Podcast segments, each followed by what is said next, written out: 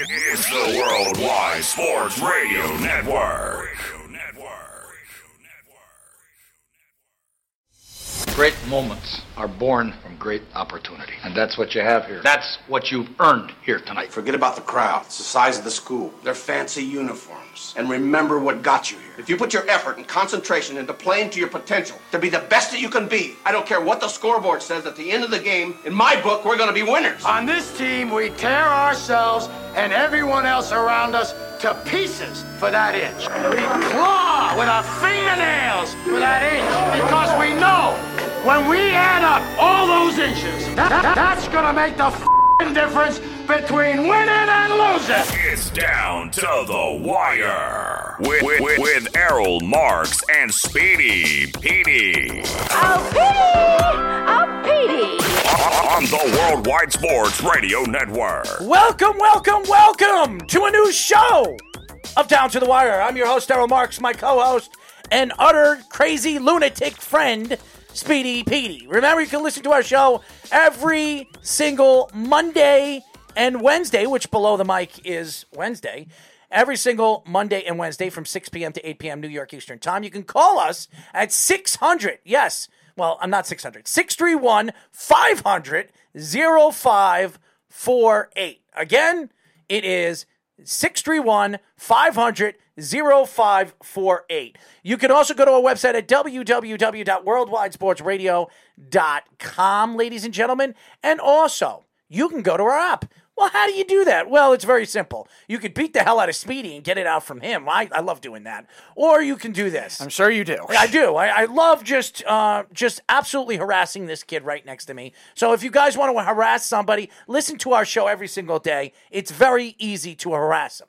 Anyways, uh, if you want to download our app, and you should download our app, you go to iOS, which is Apple, WWSRN, or Android, Worldwide Sports Radio Network. Speedy, what's going on, man? I encourage everyone to download our app without physical violence, but there we here we are. Well, there's a lot of physical violence out there, and and why not give it to the worst person of them all? That's Speedy Petey. Anyways, um, we have a great show lined up for you guys today. It's all content, no guests, which is always great. Uh, so you, you'll absolutely hear the debating and the argumental thoughts of the Big E and the Little C. That's what we call Little Speedy. But anyways, There's um, no C in my well- nickname. well, so how does that even well, make any sense? we call you Little C just like we call uh, Little Josh. yeah, Little J. His name starts with J. Well, it's it's just a little bit of uh, you know, it, it just gives you some pizzazz. With Why don't you call me Little P if you're going to do that? No, you, well, you do have a little P. Okay, so even more indicative in that case. oh, Anthony LaRocca, where is Philk? I, I don't know where Where's he is. Philk? Uh, why are you asking us where Philk is? We haven't seen Philk in over two years. He, he might be under the ice of Madison Square Garden, you know, swimming or hoping that the Rangers will probably bring in Connor McDavid or somebody else. That would be nice, but that's gonna that's gonna be Little a very Philk, big man. long shot. well, there- there's a lot of long shots when it comes to Ranger fans, and Philk being one of them.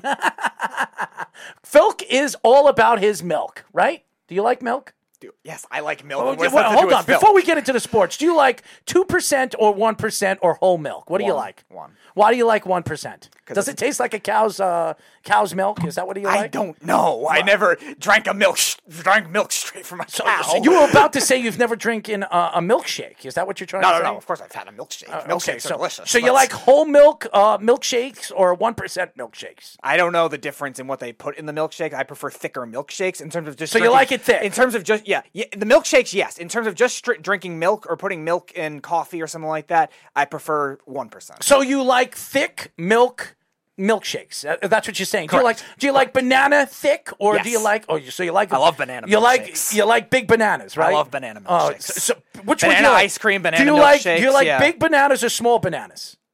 Well, the bananas in the milkshake. Do you like it curvy? Do Um, like- that, that doesn't matter. I don't like a lot of it, like a lot of the banana chunk, Oh, big so- banana. you don't like 'em I like the chunky. flavoring of the banana ice cream more. Oh. I don't mind smaller banana chunks in a banana milkshake, Mm. but not not large one where it consumes and, and like it's hard to drink with the milkshake, especially if it is thicker. Too. well, so you like it thick and you like bananas. Yes. So, so you like a banana thick milkshake? I like a thick banana milkshake, A banana, banana ice cream milkshake. base. Okay. With Wonderful. you could have smaller banana chunks in a there. smaller, smaller banana yes, chunks. I don't want it to consume the got it. Oh milkshake and be a, like a not a primary flavor, but a flavor that would drown out a very good banana ice cream flavor. Oh, so so let- let's just finish this up and we'll go on to the sports.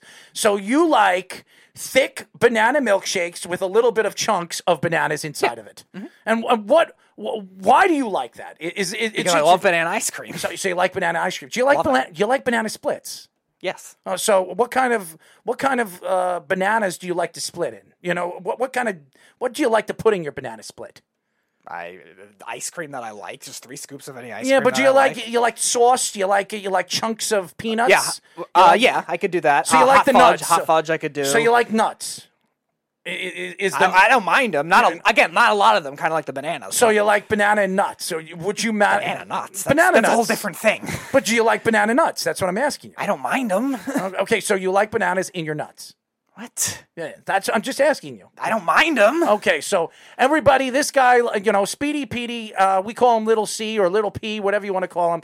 He likes his banana, you know, his banana milkshakes with little banana chunks, and he likes one percent milk. And ladies and gentlemen, he loves his peanuts. So if if you guys want to send him some nuts, uh, just send him whatever he, you know, what kind of nuts do you like? I I, uh, You like thick nuts? You like big nuts? You like big nuts? I like Walnuts? You like walnuts? They're not bad. They're not my favorite. Okay, okay. Let, us get off the nuts because I'm getting a little nutty here. Anyways, anyways, Nice. uh, I, I do want I do want to get into the NBA, and and yesterday was an absolute catastrophe, and I'm going to tell you why it was a catastrophe yesterday. I I enjoy NBA weekend. I enjoy the NBA slam dunk competition with its own day. It's NBA three point con- contest, and obviously, uh, what do they call that? Um, I guess you could say the relay, whatever they what do they call that? skills challenge. The skills challenge. Okay, so here's the problem. All right, they they put it all together in one day. Okay, and I understand that it's the COVID nineteen. I understand it was in Atlanta, and I understand that some of the players couldn't get down there until Saturday night, Sunday morning. Here's the problem with the NBA, and, and this is they're trying to change the wheel. Okay, I watched the slam dunk contest. I didn't watch the All Star game. The All Star game was absolutely pathetic. Okay, I have no idea why they've completely changed the way the All Star game is played. Be- meaning, every single quarter they're they're going from zero to, uh, for, uh, if, if you're if, if they're up fifty six to forty, they go all the way back to zero and start the game all over. How are you going to decide who is the winner and who is the loser? I don't understand. And then the slam dunk contest, okay? And this at the end of the second quarter, in the half, okay?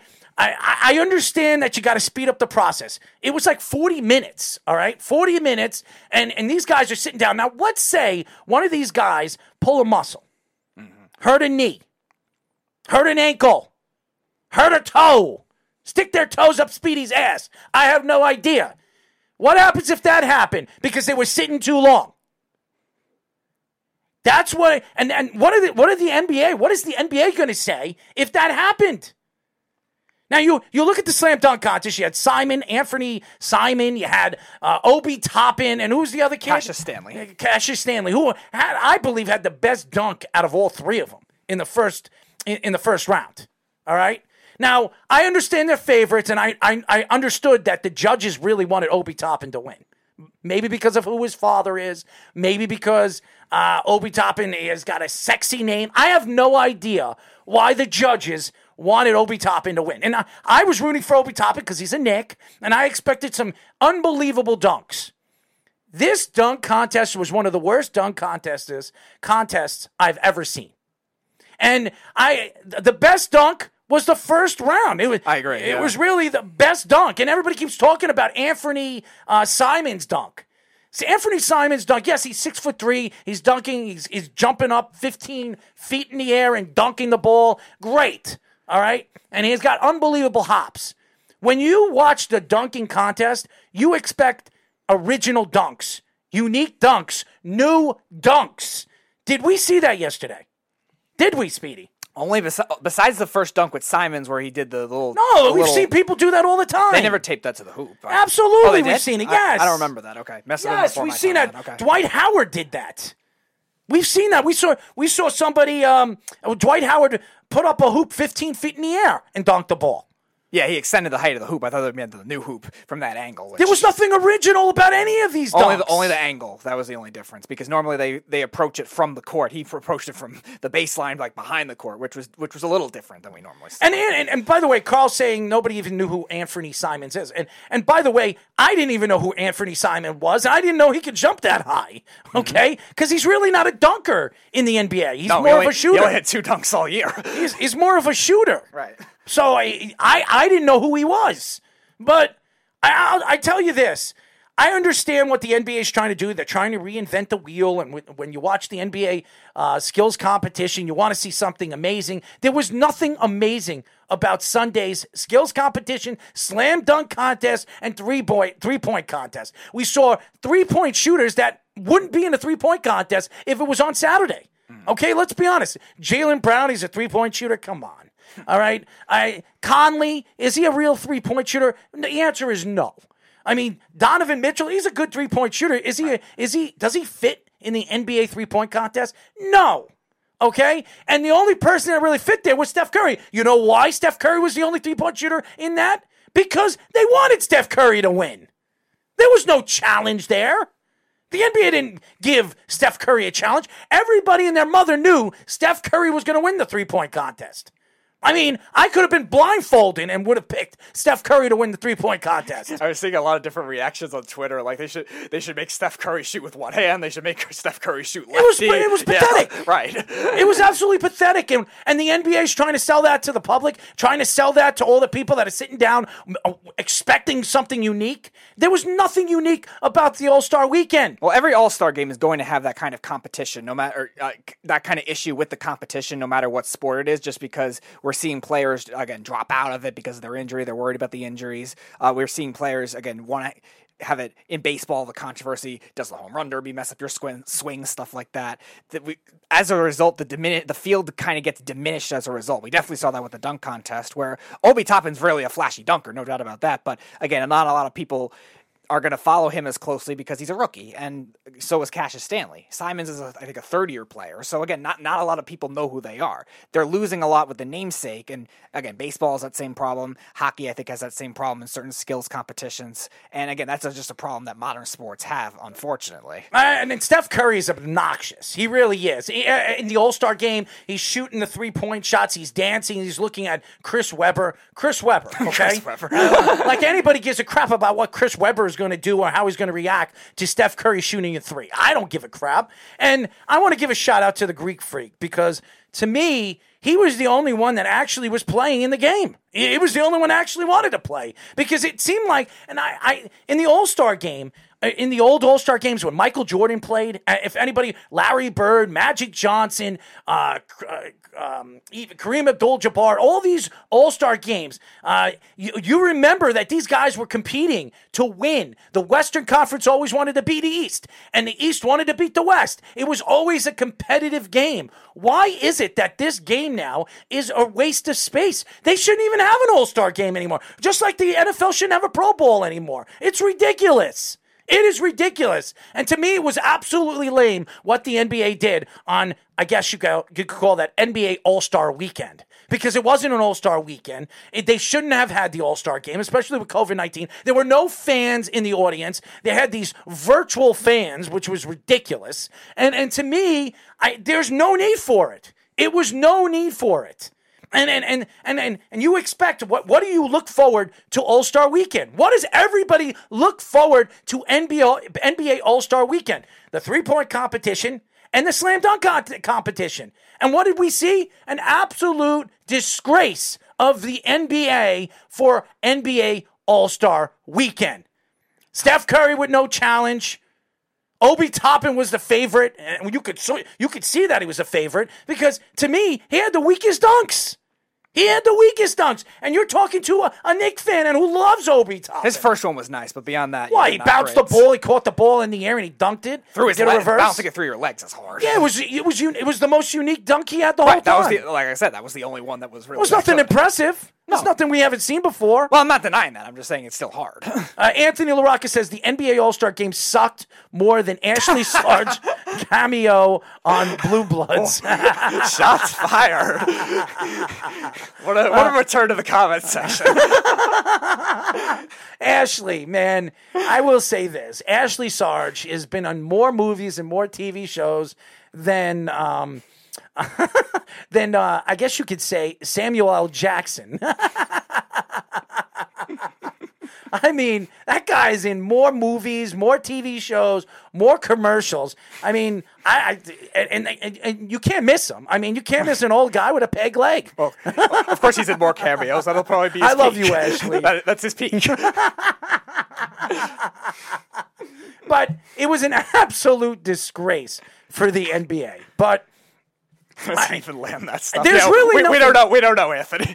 did you did you think that did you think the Greek Freak should have won the um, the All Star Game uh, MVP? yeah, he made every shot. I think that's to say something. I mean, it was it was a disgrace, but he was the only one that actually played. But Well, yeah, of course. And there- that's all I really wanted to get into with the NBA All Star game because it was a disgrace and the NBA should be ashamed of himself. And Adam Silver, who I think is the best commissioner in professional sports, That doesn't say much. it doesn't say much because you have Roger Goodell, the biggest idiot, Gary Bettman, who doesn't know his ass from his tailbone, and then you have uh, uh, Rob Manfred, who probably doesn't know who's going to be pitching on opening day. Honestly, So- I think I think I think Manfred surpassed Bettman as the second worst at this point. I, I would say so too. I, I mean, Rob Manfred's an idiot, but yeah, I'm surprised he hasn't lost his job, and he'll probably lose his job in 2024 because I don't, I, I can't see any of the the owners voting him back in because he's a complete moron.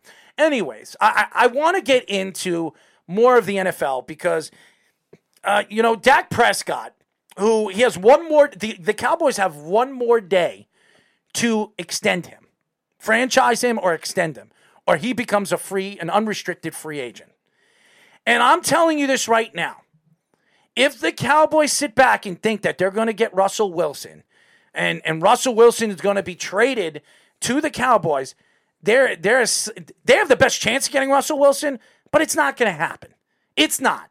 Seattle's going to have to get a bunch of draft stock to get to obviously move on from Russell Wilson. And Dak Prescott's got to be moved into the trade. So why not franchise Dak or give him an extension on his contract, a three to four year deal? And if you want Russell Wilson or he becomes available, then you have a piece that you can trade him for. Now, my question is, well, how do, how do you say that the Cowboys are the favorite when they're cash strapped, they need a lot on defense, and they don't have a lot of draft stock? Because uh, again, the Cowboys are going to have to trade away pieces to add Russell Wilson. Because he's under contract, you're going to have to give away a contract or two to get Russell Wilson. And they do have pieces that I think the Seattle Seahawks would love. And they have wide receivers. They have a a, a, a legitimate three pair of uh, of, of wide receivers. But Seattle doesn't need wide receivers, though. Well, Seattle you say that. defense. You, you say that right now. Line. You say that right now. DK Metcalf hasn't done it without Russell Wilson, has he? Has he? No, but uh, when you're come when it comes to roster construction, that's really not their biggest issue right now. When it comes to You, building a team. you team. trade for a big wide, big time wide receiver. Maybe you get uh, uh, who who do they have? Uh, Maybe you get a Cooper or somebody of that magnitude. You bring them to your team and then you trade them and you try to add more pieces to that team because that's what you're going to have to I mean, do. unless yeah, unless you're trying to add a three way trade where Cooper goes to someone else in the deal, or That maybe could they, happen. or maybe they get Cooper Cooper and they trade Lockett or something like that. Like, okay, I can understand that. I'm just saying from a direct trade Russell from a Seahawks Wilson only picked standpoint. the Russell Wilson only picked maybe two or three teams that he wants to play for. Right, and, and I- so so why would they trade him to a team that he doesn't want to play for? Well, no, of course they're not going to do that. But I'm saying in terms of the four teams that he wanted to trade for, the Seahawks, if they're going to try to trade him, they're going to either want to get a lot of draft picks or they're going to want to get a lot of defense to help him out. The Seahawks and the Cowboys have very similar strengths and weaknesses right now, so I don't really don't think that makes sense. Plus, both uh, the Se- the Cowboys are very cash strapped, and Seattle, while they're not really cash strapped, they're still not uh, they're still not in the greatest money situation. There's a lot of teams not in the greatest money situation. All the teams that are in the greatest money situation are one of the are some of the worst teams in the NFL. Well, yeah. I, I mean, seriously, the Jets being one of them, and I know because I'm a Jet fan. Uh, Jacksonville, another team, the number one team. So y- you're looking at obviously Russell Wilson, where everybody keeps talking about where does Russ want to go, where could Russ go uh, if he becomes available. I don't think he's going to become available. And if he does become available, why not sign Dak Prescott? Give him the extension, give him the three, four year deal worth about $32, 33 million dollars a year. He is still, to me, a top 12, tw- top 13 quarterback. He is. Go look at his numbers the last four years. He has been one of the best quarterbacks in the league. There's no question. Yeah, if you want to say that his his his yards per throw and and his touchdown radius comes in the fourth quarter when the game is practically over, that's fine. That's not his fault. That's not his fault. His team stinks. Yeah, that's not his fault. He's playing in shootouts all the time. It's not that. It's not his fault. terrible. It's not his fault that his coach right now is absolutely overrated and he stinks. Mike McCarthy. Okay, so Well, Mike McCarthy doesn't coach the defense. it doesn't matter. He coaches the offense, and to me, to me, the guy's a complete moron. It's all about the quarter. It's all about the quarterbacks that he's been coaching. You're going to tell me when you look at Rodgers and you look at Brett Favre, two of the best quarterbacks, two of the top best quarterbacks, in top ten best quarterbacks in NFL history. No, they didn't need Mike, Mike McCarthy. We're not saying that. But, but Dak Prescott's done it without Mike, McCarthy. not to the level that he was doing this season. What are you talking about? Yes, he was. the pace he was on for the first four five games. games. He played four games, four and a half Right, games. and his pace was never better than what he when it was the Really? first four years of his because, career. uh, Really? Because la- the year before that, he threw almost 5,000 yards. He threw 4,560 something yards. He had a great season the year before that. He had a he had a great like first half, and then he kind of leveled out, and then he played better in certain games, but he wasn't having. Is the- Russell Wilson that much better than Dak Prescott? Honestly. Yes, I would say so. How? Russell How? Wilson is What a is top, Rus- Russell Wilson's a top three quarterback. Say. Okay, so you think Russell Wilson is a top three quarterback? That's fine. Dak's probably top 10. Well, now let me ask you a question. What makes Russell Wilson a top three quarterback? bigger arm, better play extender, uh, makes a bit better variety of throws. Was Uh, he the reason why Seattle won the Super Bowl when they won it? Not at the time? No. Okay, so No. what has Russell Wilson done since then? Right, but we're not comparing 2013. If you're, if you want to compare, I'm just 20 asking you, All what is he- Are we what has he comparing 2013 Russell Wilson to now Dak Prescott? I'm looking at Russell Wilson now, and you saw him in the playoffs this past year. And because he doesn't have an offensive line, he's crying the river right now. That doesn't have an offensive line, and he's making excuses. If you're a great quarterback and you're a top quarterback right now in the league, you shouldn't be complaining. You should go out there and play as hard as you possibly can. Yeah, I'm not That's denying that. I'm just asking you if you're comparing 2013 Russell Wilson to now Dak Prescott, or now Dak Prescott to now Russell Wilson. Because Now, and, and that's by the two way, different John, debates. John is saying right now that uh, Dak.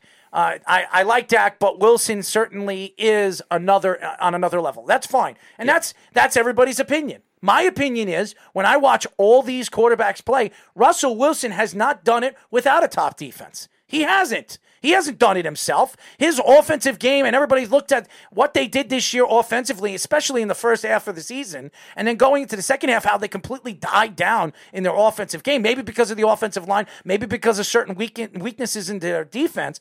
Russell Wilson, you're the best player on the team.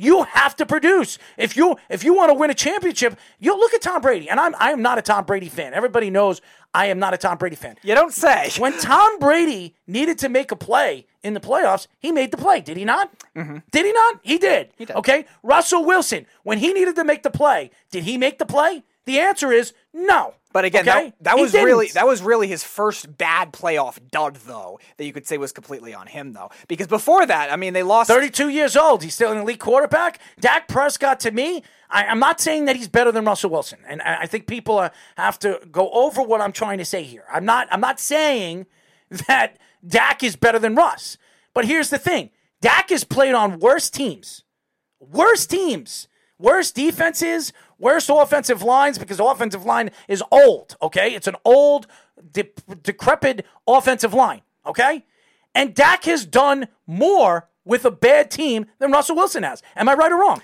Uh, Maybe, but again, you're judging only certain extents where Seattle was a differently built team than they were in, in years past, where they didn't have the defense, and Dallas doesn't have the defense either. So I think in terms of team construction, they're kind of canceling out in a sense. Now, in terms of what Russell Wilson had in the past, he had a great defense, but he also didn't have the receivers at that time. Who was the best receiver? Doug Baldwin. I mean, that's that's. I'm just saying that if you look at what Dak Prescott has played with, and you look at the, the the teams that he has played on, and then you try to compare and contrast the teams that Russell Wilson has played on, Russell Wilson's had more talent.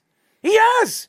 You can argue your points that he has. Now that doesn't mean that Dak isn't better than Russ. Here's the thing: in a big game with less uh, less uh, less talent around you, who would I pick? Would, would I trust Dak Prescott or will I trust Russell Wilson? The answer is, uh, from what I've seen in the last couple of years, I would trust Dak Prescott with less talent than Russell Wilson. But how do you judge that with Just by what I've seen, team talent I- or less talent around him offensively? Because there's, there's a difference there. Uh, less talent, period. Less talent, period.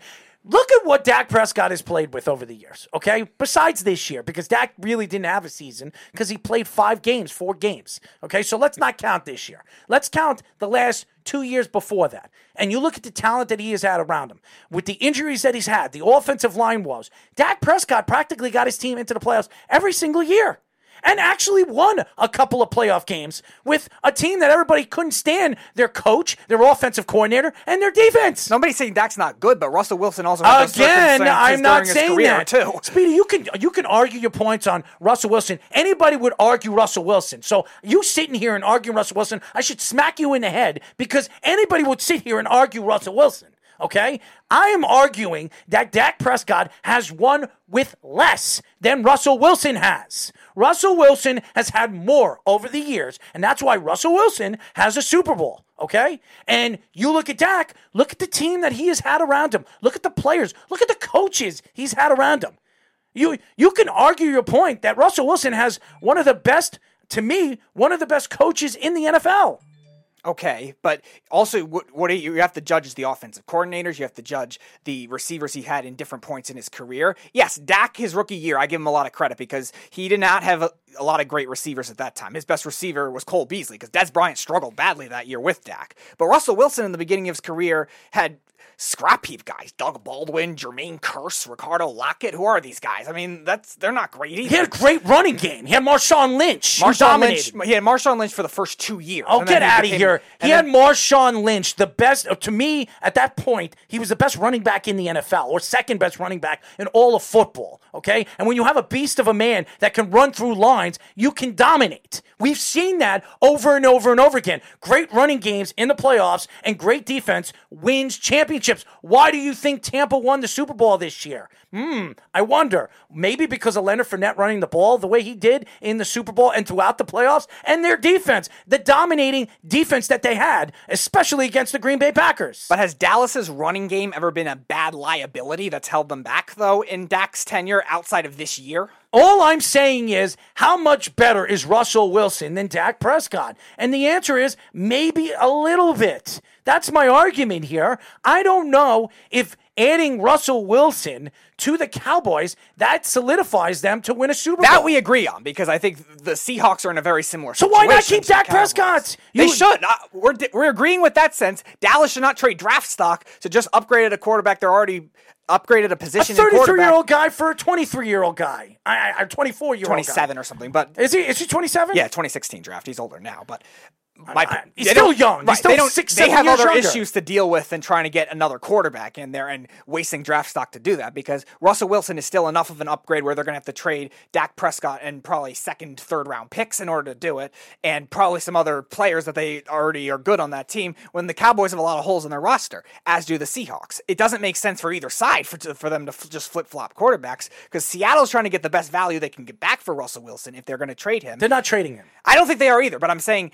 if they're going to trade him, they're going to have to try to get the best value imaginable and try to fill other holes on their team where they might not be able to get that type of quarterback. And the, the Cowboys, outside of their linebackers, really don't have a lot of talent on that defense. And John was saying, Do you have any concerns about Dak's health? No, I don't. Because if you look at what Dak has gone through his whole career from college football, look, he lost his mom his senior year of college. He went into the NFL draft. He was a fourth round draft pick. He had Tony Romo got hurt in the preseason. He took over for Tony Romo, where everybody thought uh, he wasn't an NFL starting quarterback. Absolutely blew past some of the rookie quarterbacks that came out of that class, the Jared Goffs in the world and the Carson Wentz. He played just as well as any of those guys his first season. And then he lost his father. I mean, he lost his brother this past year, uh, hanging himself, uh, commit, committing suicide. All the trials and tribulations. And then he hurt his ankle the way he did, where it could be career threatening. So if there's anybody that can get through this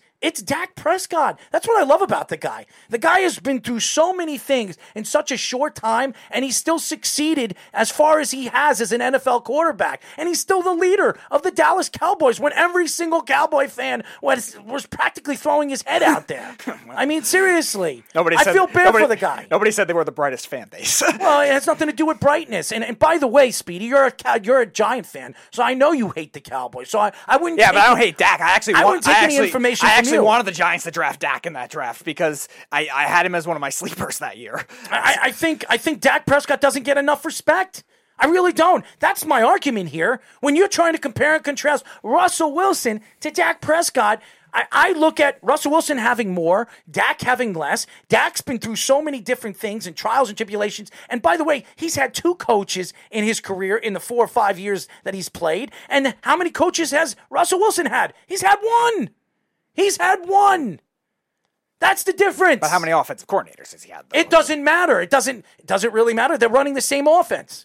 They've run the same offense. Not really. I except last year. Yeah, I was going to say I, I don't think they've really run. The That's same why they fired offense. him. Yeah, Darrell Bevell for for the first I think four years he was there was their offensive coordinator, and they were very similar in that.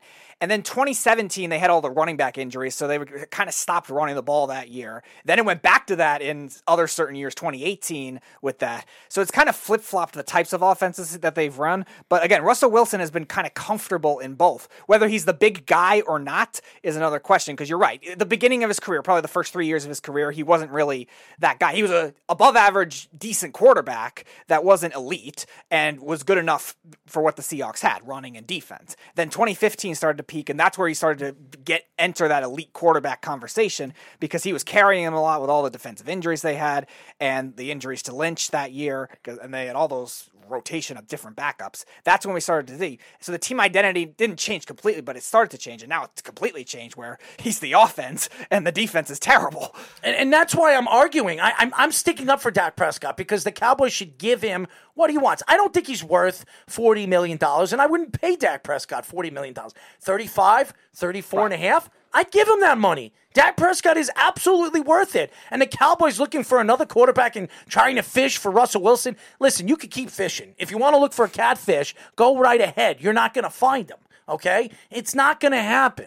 Unless the Cowboys want to trade away practically half their team and half their draft stock, it's not going to happen. And is Dak Prescott that much worse than Russell Wilson to give up that draft stock? And the answer and my argument is no. You're already cashed up as you is. Just pl- pay what you have and try to rebuild the other things that you need because there are more issues on this team than you probably would have thought at the end of last year. Even with the good draft that they had, we thought we both said that Dallas had one of the best drafts in 2020. Absolutely. Uh, still, there were a lot more holes on this team than a lot of people realize. So why are you trying to trade that more? You're cashed up as it is. Just kind of surrender that. And I, and I said the same thing about the Rams with Matthew Stafford. Kind of, you kind of surrender that part of it and still try to build in those other areas. And the Cowboys, we as we know, have a lot more holes than the Rams do. And Anthony was saying chances that Josh Allen can win the MVP next season. Hmm. There's a lot of chances. Very good Fir- chance. First of all, Josh Allen, and and my arguments to some of these young quarterbacks that have come into the league, and Josh Allen in that draft class, some people would say. Besides Lamar Jackson, was the worst quarterback in that draft class. People loved Baker Mayfield. People loved Sam Darnold. People loved Josh Rosen. Nobody really spoke about Josh Allen except the fact that he has a great arm. He's inconsistent. Josh Allen in the last couple of years has really emerged to be the best quarterback in that draft class. And you you could talk about Lamar Jackson winning the MVP and and doing what he has done as well as he has done. He really did it on a better team. When you look Way at Buffalo, team. you look at Buffalo, they were more known for their defense, not their offense. And Josh Allen has really brought back that offensive style of game from the Jim Kellys of the world, from those Buffalo Bills in the 90s when they were more of an offensive team and they were a good defensive team. So I, I, I, I talk when you look at the, some of the quarterbacks that have come into the league in the last couple of years, and you try to compare and contrast the Burrows of the world, the Darnolds of the world, the, the Jacksons of the world, and and to me, the NFL is set up very, very well with some of these young quarterbacks because they really stand out. Josh Allen, to me, has stood out out of all of them. He really has, and and and the great thing about Josh Allen is there's there's so much room for improvement.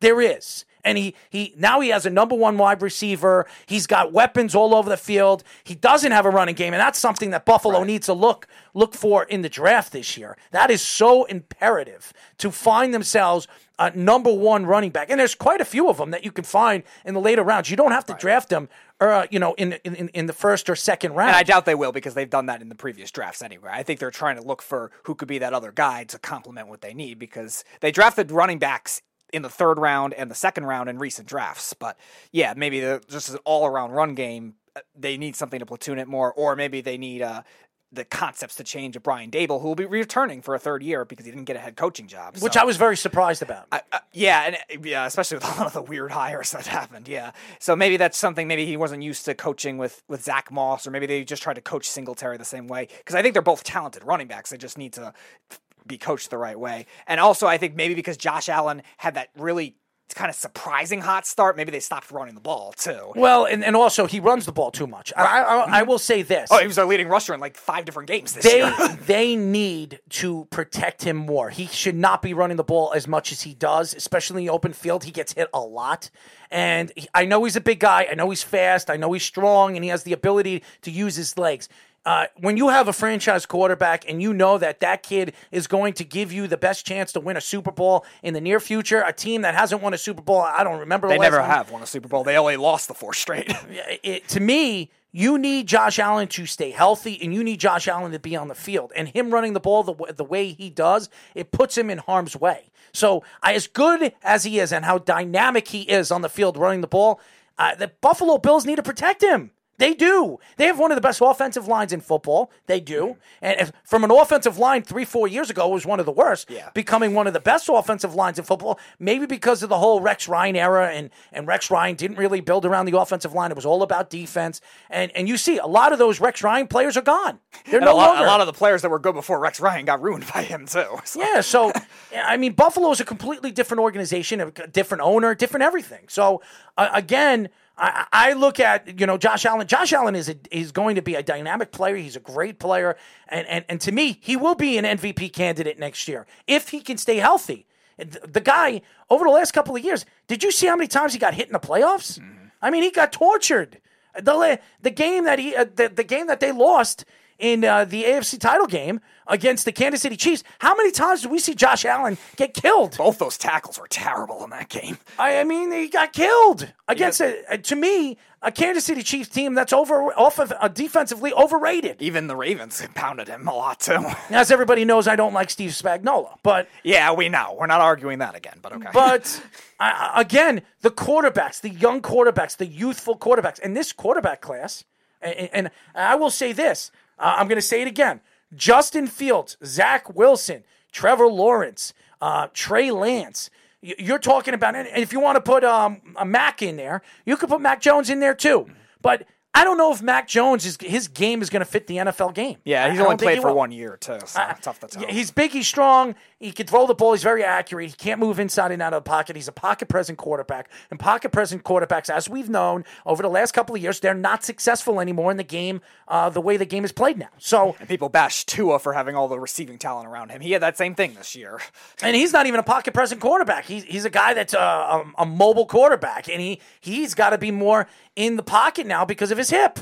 So you talk about this class is going to be the better class out of the next two years Easily. of quarterback classes. So that's why, being that the Jets are sitting at two and Miami's sitting at three, teams are talking to the Jets and talking to Miami on trying to move up for those picks because you're probably not going to find a quarterback in the next two years after this class. Mm-hmm. So that's why this class is so important. And that's why people are jumping on the quarterbacks in this class. And that's why when you look at Dak Prescott, you have a franchise quarterback now. The Cowboys have one, and they're sitting back and they're playing games. And if net tomorrow they don't sign him to an extension, he becomes an unrestricted free agent. Plus, the Cowboys just love to just get the drama going. so too. stupid. I, I I don't understand the Classic Cowboys Jerry Jones. and the Cowboy fans on what they're doing here. Well, they have their own. doesn't make any sense. it doesn't make any sense.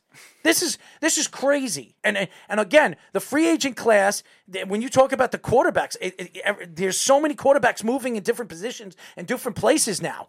You, you you talk about Deshaun Watson. I believe Deshaun Watson will be traded before the draft. I do believe he will be traded. I don't know where he's going. And and right now, the only two teams that really stand out now, it's the Bears and the Jets. Because I don't think Miami, everything that I've heard and everything that I've read, Miami's going to stick with Tua. Mm-hmm. And the reason why is because the fans love him. He's got the number one jersey sale this year, and you can't move away from a guy that you drafted so early last year in the draft and give up on him. Let's see this trade. If he goes to the Bears, battle of two front offices. Who who will be worse? It's to me, it's it, it's crazy. It's crazy. I I know a lot of Jet fans are saying, well, you know, Sam Darnold's done. Sam Darnold's done. I listened to Weapons Hot yesterday. Okay, I've heard enough of it, and and I understand why CJ and Kevin and even Jimmy they they don't want Sam Darnold there anymore. Sam Darnold was is a quarterback that has been put in a position to fail. And there are a lot of quarterbacks over the years. Joe Burrows. You know why Joe Burrows got hurt yes uh, last year? Joe Burrows got hurt because they didn't protect him. They didn't build around him. You brought a quarterback in and you didn't go into free agency with all the money that you had and, and try to maneuver players or bring players in in the draft that could protect your star quarterback. Yeah, they have enough receivers. They just need everything else. And a lot of that is the offensive line, especially because you had a, a, a young rookie in Jonah Williams who was his first year back from a bad injury. He didn't look good in the beginning of the season. Then he got better. Their interior is okay, but it's not great. And yeah, they Joe Mixon was hurt a lot of the year. They didn't have much of a run game. Yeah, that's a big problem. And again, Darnold's been in those kinds of circumstances too. I understand your notion to want to get rid of Darnold because of the. I never said I want to get rid of Not him. you. I'm saying for weapons hot people. I wouldn't. I understand because of the the prizes of this draft with Justin Fields and Trevor Lawrence and guys like that. I've always said the Jets should just take Fields, but you also don't want to sell short on Darnold either, where you want to make it open. And Joe Douglas has done a good good job so far with hiding that. But in terms of just trying to throw him like he's like the worst quarterback ever is another story. Because How do we know what he is? We Right. don't even know what he is because Right. they haven't put a team around him. They haven't put players around him. And that's my argument. You could talk about Josh Allen. You could talk about Lamar Jackson. All these guys, they've had players around them. Look at Lamar Jackson. They one year they drafted Lamar Jackson. The next year in the first round they drafted a wide receiver and a Hollywood Brown. Yeah. Okay. So they're trying to build around him. With the Jets, what have they given Sam Darnold? And we talk about Josh Allen. Look what look what the Buffalo Bills have done for Josh Allen. Mm-hmm. Look what they did for him. They made a trade. They traded their number one pick, which was a great move for both teams. Minnesota got Jefferson, and obviously we all know who got Buffalo got. Mm-hmm. Okay, and both guys were Pro Bowl players this year. And again, what the Jets quarterback situation could come down to is which trade is bigger, surprisingly bigger in terms of what they could get in comparison to their expected value. Darnold, I think most likely is going to spawn a second round pick from whatever team trades for him. Second and fourth. Yeah, something Because like that. gonna- right, you- something like that. And I think what you're if they do end up trading, if that's where they go, and if they get something better than expected for that, they're going to pull the trigger on that. And the same thing with the second overall pick. If you get an RG three like trade for the second round pick, you're doing it, no matter who it is. As good as Fields is, I love Fields. As good as uh, as good as Lawrence is, if the if Jaguars surprise people and take Zach Wilson, like Which you were a lot saying of on the people are weekend saying, crunch, yeah, yeah. like you were saying on that. If they surprise everyone and take Zach Wilson, yeah, Trevor Lawrence. But if you get that RG three like haul back, uh, yeah, you're not going to really refuse to do that either. So I think whichever trade is bigger in that scenario will decide that. So there's not going to be not going to be any answers right now, even if it does mean a, a Deshaun Watson or something like that. And, and and again, if that does happen, and, and, and there is stories coming out that the Jacksonville Jaguars have interviewed Zach Wilson not once but twice. Out of the the five interviews that they've had with quarterbacks, two of those interviews were with Zach Wilson. So what does that tell you? Well, Trevor Lawrence had the pro day, so they know what Trevor Lawrence could do and, and how he fits their offense. Zach Wilson hasn't had a pro day yet, and I guarantee you the Jacksonville Jaguars are going to want to have a separate private pro day for them to see Zach Wilson make all the throws. And if he makes all the throws and he is doing what they expect him to do as a quarterback, I wouldn't be surprised if Zach Wilson goes one. I wouldn't. And I wouldn't be surprised if Zach Wilson could be the best quarterback in this class, as well as Justin Fields, as well as Trevor Lawrence. I still think Justin Fields is the best quarterback in this class. But again, Uh, depending on what teams and what offenses these team these players go to, that could change. That could change. Trevor Lawrence could fall to the Jets, just like Sam Darnold fell to the Jets a couple of years ago. Why? Because the uh, the scouts of the Jacksonville Jaguars would rather a guy like Zach Wilson or Justin Fields over a Trevor Lawrence. It's also tricky to tell because Urban Meyer has run so many different offenses during his coaching career between Utah and Florida, and obviously recently with Ohio State that we don't know how it's going to, which one is going to translate motion to the NFL, which concepts he's going to take in terms of building this roster, in terms of what style. Because again, sometimes it is obvious with guys like Cliff Kingsbury, who comes straight for college, he's running practically the same run and shoot type offense in Arizona. But Urban Meyer, who's been to so- many different spots, we don't know what kind of offense that will be. And as a result, it wouldn't Are surprise you reading me. what Jeff said? Uh, Jeff, Jeff says, "What moronic take is this? Wilson ain't going one. It's clearly Lawrence. Really, it's clearly. Um, go check out. Go read the newspapers. Go check out what the, what they're saying about Zach Wilson. They've interviewed Zach Wilson twice in the past week and a half. Yeah, and, twice. And I'm not recommending they take Wilson. I'm not recommending it either. I'm not saying I- it either. But he did read something which was very interesting from Mike Florio, who is a good source. Yes, uh, with, who M- with NBC Sports. Who has come out and said- who yeah. has come out and said that he wouldn't be surprised if Zach Wilson goes one to the Jacksonville Jaguars. Plus, it's the Jaguars. They've done weird things. So you can't put it past them. I'm not saying that it will happen, but I'm also saying that these stories that are coming out are true stories. And we have seen that. Who would have thought that Baker Mayfield was going to be drafted by the Browns? Right. And Sam Darnold was easily the best quarterback in that class. How everybody was saying that Sam Darnold was a no-brain number one pick.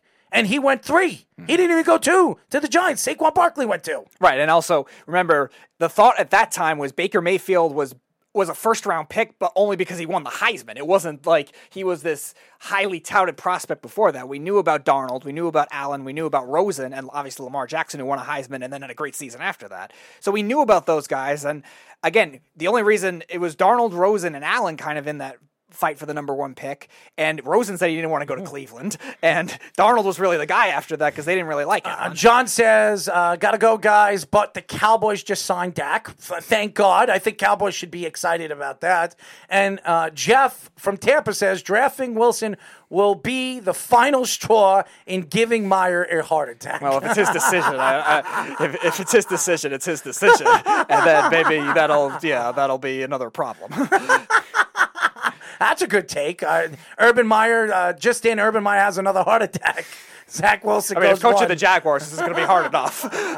But uh, again, you're looking at the quarterback position and, and, and where these quarterbacks are going and, and why uh, the quarterback position has become uh, a take this year, on where they're going to go, um, um, why they're asking out from their respectable teams. I'm very surprised that we haven't heard Aaron Rodgers. All we've heard with Aaron Rodgers the last couple of weeks is that he's in love and he's getting married. I mean, that's all we've heard with Aaron Rodgers. This, and that's what I love about the Green Bay Packers. As much as there's so much stir right now that Aaron Rodgers is not happy where he is, and and, and I'm I'm sure he's not. I, I think that this is going to be quiet. I don't think the Green Bay Packers are going to move on from Aaron Rodgers, and if they do. If they do, the only reason why is because they drafted a, a first round pick uh, like Jordan Love. Yeah, so, again, it would have to be insane, insane package for them to trade Aaron Rodgers off an MVP. what do you, what's insane to you? It would have to be something minimum, probably four first round picks Four first round picks for a 36 year old off an MVP season. Oh, give me a break. Like Not they're going to sell as high as possible. year old. They're going to sell as high as possible. Is, what- is my thinking of what they are because they're a loyal I'm team not to Aaron Rodgers. first-round I wouldn't either. I'm saying that's what I think they're going to think. Um, I, I'm reading Brockers. I'm, I'm reading a story right now.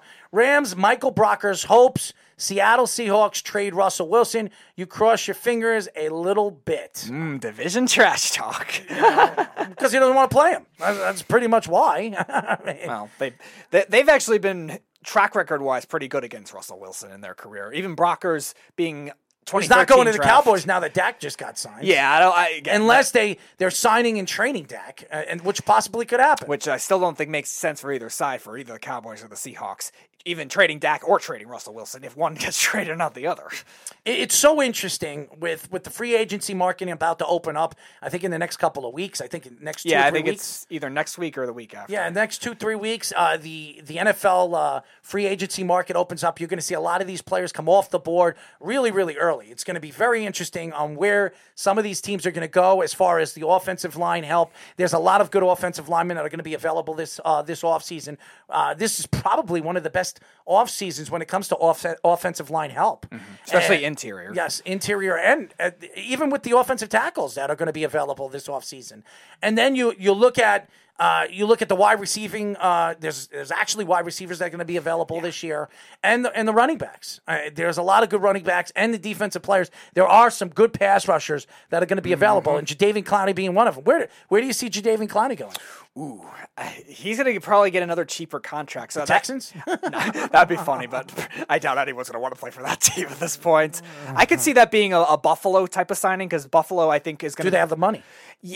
I think they, they they're not badly cash strapped. The B- Buffalo because their team's mostly young, and I don't think Clowney's going to get a lot because he didn't have a great year. So I think he's going to be kind of that second type pass rusher where they complement him with maybe a veteran type guy. Because Buffalo, I think, is going to want to go for the veteran leadership too. I see you're laughing at Jeff. Have breaking news: the Cowboys signed Dak, causing the beef to beat it fiercely. Live beef cam. Oh my God, Jeff from Tampa. But it's crazy. It's going to be a good offseason for a lot of teams, especially the teams that have money to dabble with and play with, and especially the draft stock and, and, and, and the draft being the way it is, uh, knowing that you can get, you, there are players that are going to be available in the third and fourth and fifth round that didn't have a season, much of a season this year because of COVID 19, where you can get a steal. You can get an absolute steal. I would hold off. If I was a team with a lot of money, I would hold off until the draft. I would because you would see their deficiencies on what you need, get and get them in the draft, and whoever uh, whoever you couldn't get or land, you get them in free agency. It depends on the position because the edge rusher is the biggest difference in terms of discrepancy of what's great in free agency what's great in the draft. The linebackers are kind of the same thing where there's not really great ones except for the like the top heavy end of it. Corners are an interesting one uh, in terms of the difference. There's supposed to be some good corners in this draft, so maybe that's one you they could hold out. For. You from. like Boyd? I know you like. Boyd. Uh, what, J.C. Hoyt? Horn. Is, Ho- Horn. Jaycee Horn is the one I like. I also like Caleb Farley from Virginia Tech. How about the kid from Alabama? Uh, he's third on my list. I, I don't think he's as good as a lot of people are saying he is, but I still think he'll be decent. He's going to the Cowboys. I could see that. Uh, yeah, because they got Trevon Diggs. Yeah, I could see that kind of reuniting the two Alabama corners. Mm-hmm. Uh, that makes a lot of sense. So yeah, I, i- in terms of the corner depth in this draft, I think it could be deeper. In terms of the corner depth in free agency, there's a couple of veteran names, but I don't know how good they're going to be in terms of what they used to be. Guys like Patrick Peterson, Richard Sherman, like that. Oh, Jeff. Dak will make enough money to purchase Alex Smith's good leg to help him uh, to help him with his recovery. Wow. okay. okay, Jeff. I think I, I do believe Surtain will be great too. I, I do too. I, I don't know where he's going. I do believe that the Cowboys will be gunning for him. I've on a lot of draft boards I've seen the Cowboys draft him. So mm-hmm. Because because of him with Diggs too. it makes a lot of sense. well also some people think that he's the best corner in this draft class. He could be. I'm not denying that. He I'm was the captain of the team. He was the mm-hmm. captain of the defense.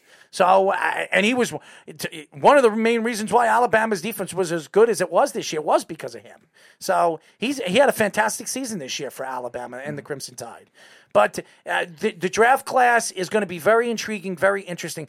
What stands out? Uh, Do you see anything happening before the draft that will really stick out? Do you see Russell Wilson getting traded? Do you see something happening from one of these teams where there's going to be a big trade that can really solidify one of these teams to be a Super Bowl contender?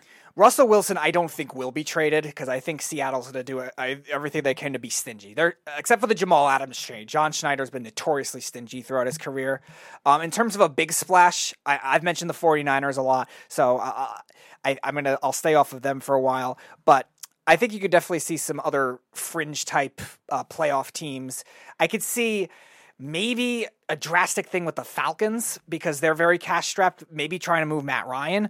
May, and maybe them, Julio Jones too, trying to package them together and getting a lot on defense because they already draft number four, so they could take the quarterback they want and maybe try to use that money to build you know, on de- on defense and free agency, and then mm-hmm. draft Fields or something like that, or draft Wilson, and then try to trust their other young receivers because their other young receivers played well, and Calvin Ridley, who had a down sophomore year, proved that he could be a number one receiver, playing better than Jones did last year. And and to me, when you look at some of these teams and some of the deficiencies, I want to see the Bengals do something this offseason. I mean, Joe Burrows, he, he, he obviously tore his ACL, and, and losing Joe Burrows for a significant amount of time, he might not even start the season as the starting quarterback for the Bengals. You need to solidify solidify that offensive line. There is a lot of interior linemen that are going to be available this offseason. That's a move that I want to see the Bengals do. I want to see them build around the quarterback. Uh, you heard Clarence how how he thinks that Joe Burrows is uh, the next thing since sliced bread. Obviously, he's a Bengals fan, but I want to see some of these quarterbacks get protected, and I don't think a lot of these quarterbacks are getting protected enough.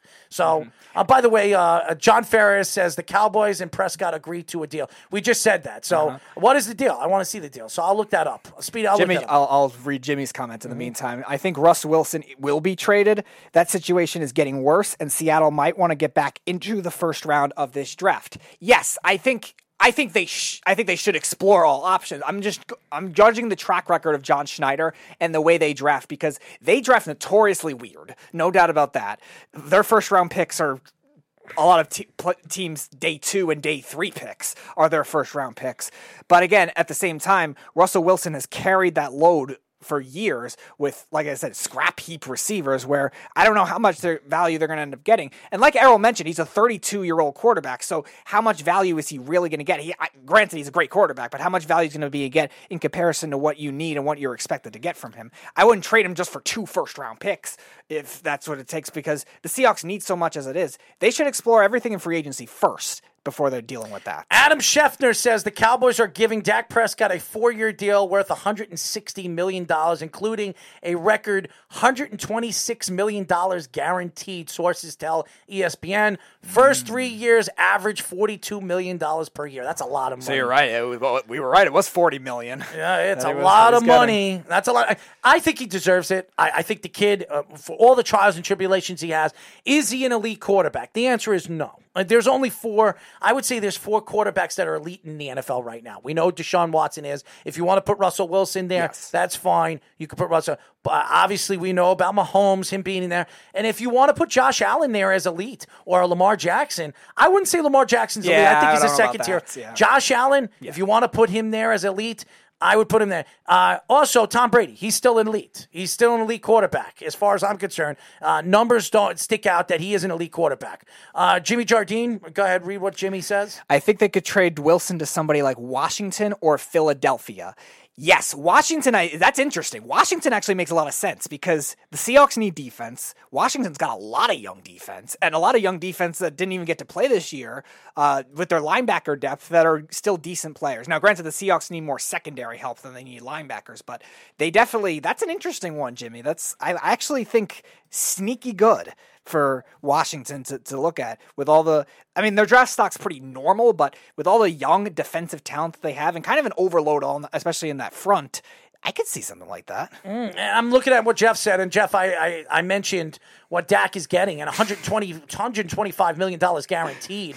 That's a lot of money. And, and Contingency on a restraining order from But the Cowboys, but the Cowboys, and I will say this: the Cowboys have always o- overpaid their players. Always. Go look at the players. Lawrence, a couple of years ago, what they paid for him. What did he do this year? Did nothing. Okay, he wasn't even their leading pass rusher. Okay, so we've seen it. We've saw Jaylon Smith. They gave Jaylon Smith a big time contract he's had a lot of as, as a linebacker. Guy can't stay healthy, can't stay on the field. They overpaid him. So look at Amari Cooper. Amari Cooper's a great wide receiver. He's a good wide receiver. I think he's uh, a borderline number one. I would say he's a number two, a great number two.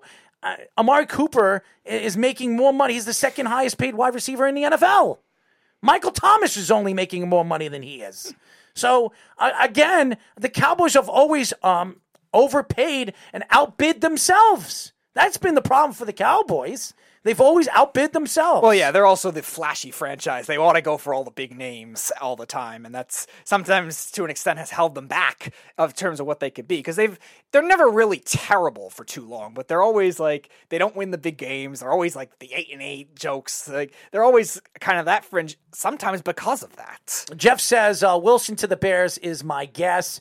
They are desperate for a QB. Now, now, why would Wilson go to the Bears when their offensive line is worse than Seattle's offensive line? It doesn't make sense. He's complaining right now. You might as well go to free agency or uh, draft all offensive linemen. Oh, by the way, you've given up your two first round draft picks for the next two years for a guy that, uh, to me, is so overrated. He shouldn't even he shouldn't be worth two first round draft picks. But again, that's their that's their thing. That was Seattle's thing. And Seattle is not a team, not an organization that gives away two first round draft No. picks for a defensive player. That's what I was saying. They're notoriously stingy. That's why that Jamal Adams move shocked me when it happened.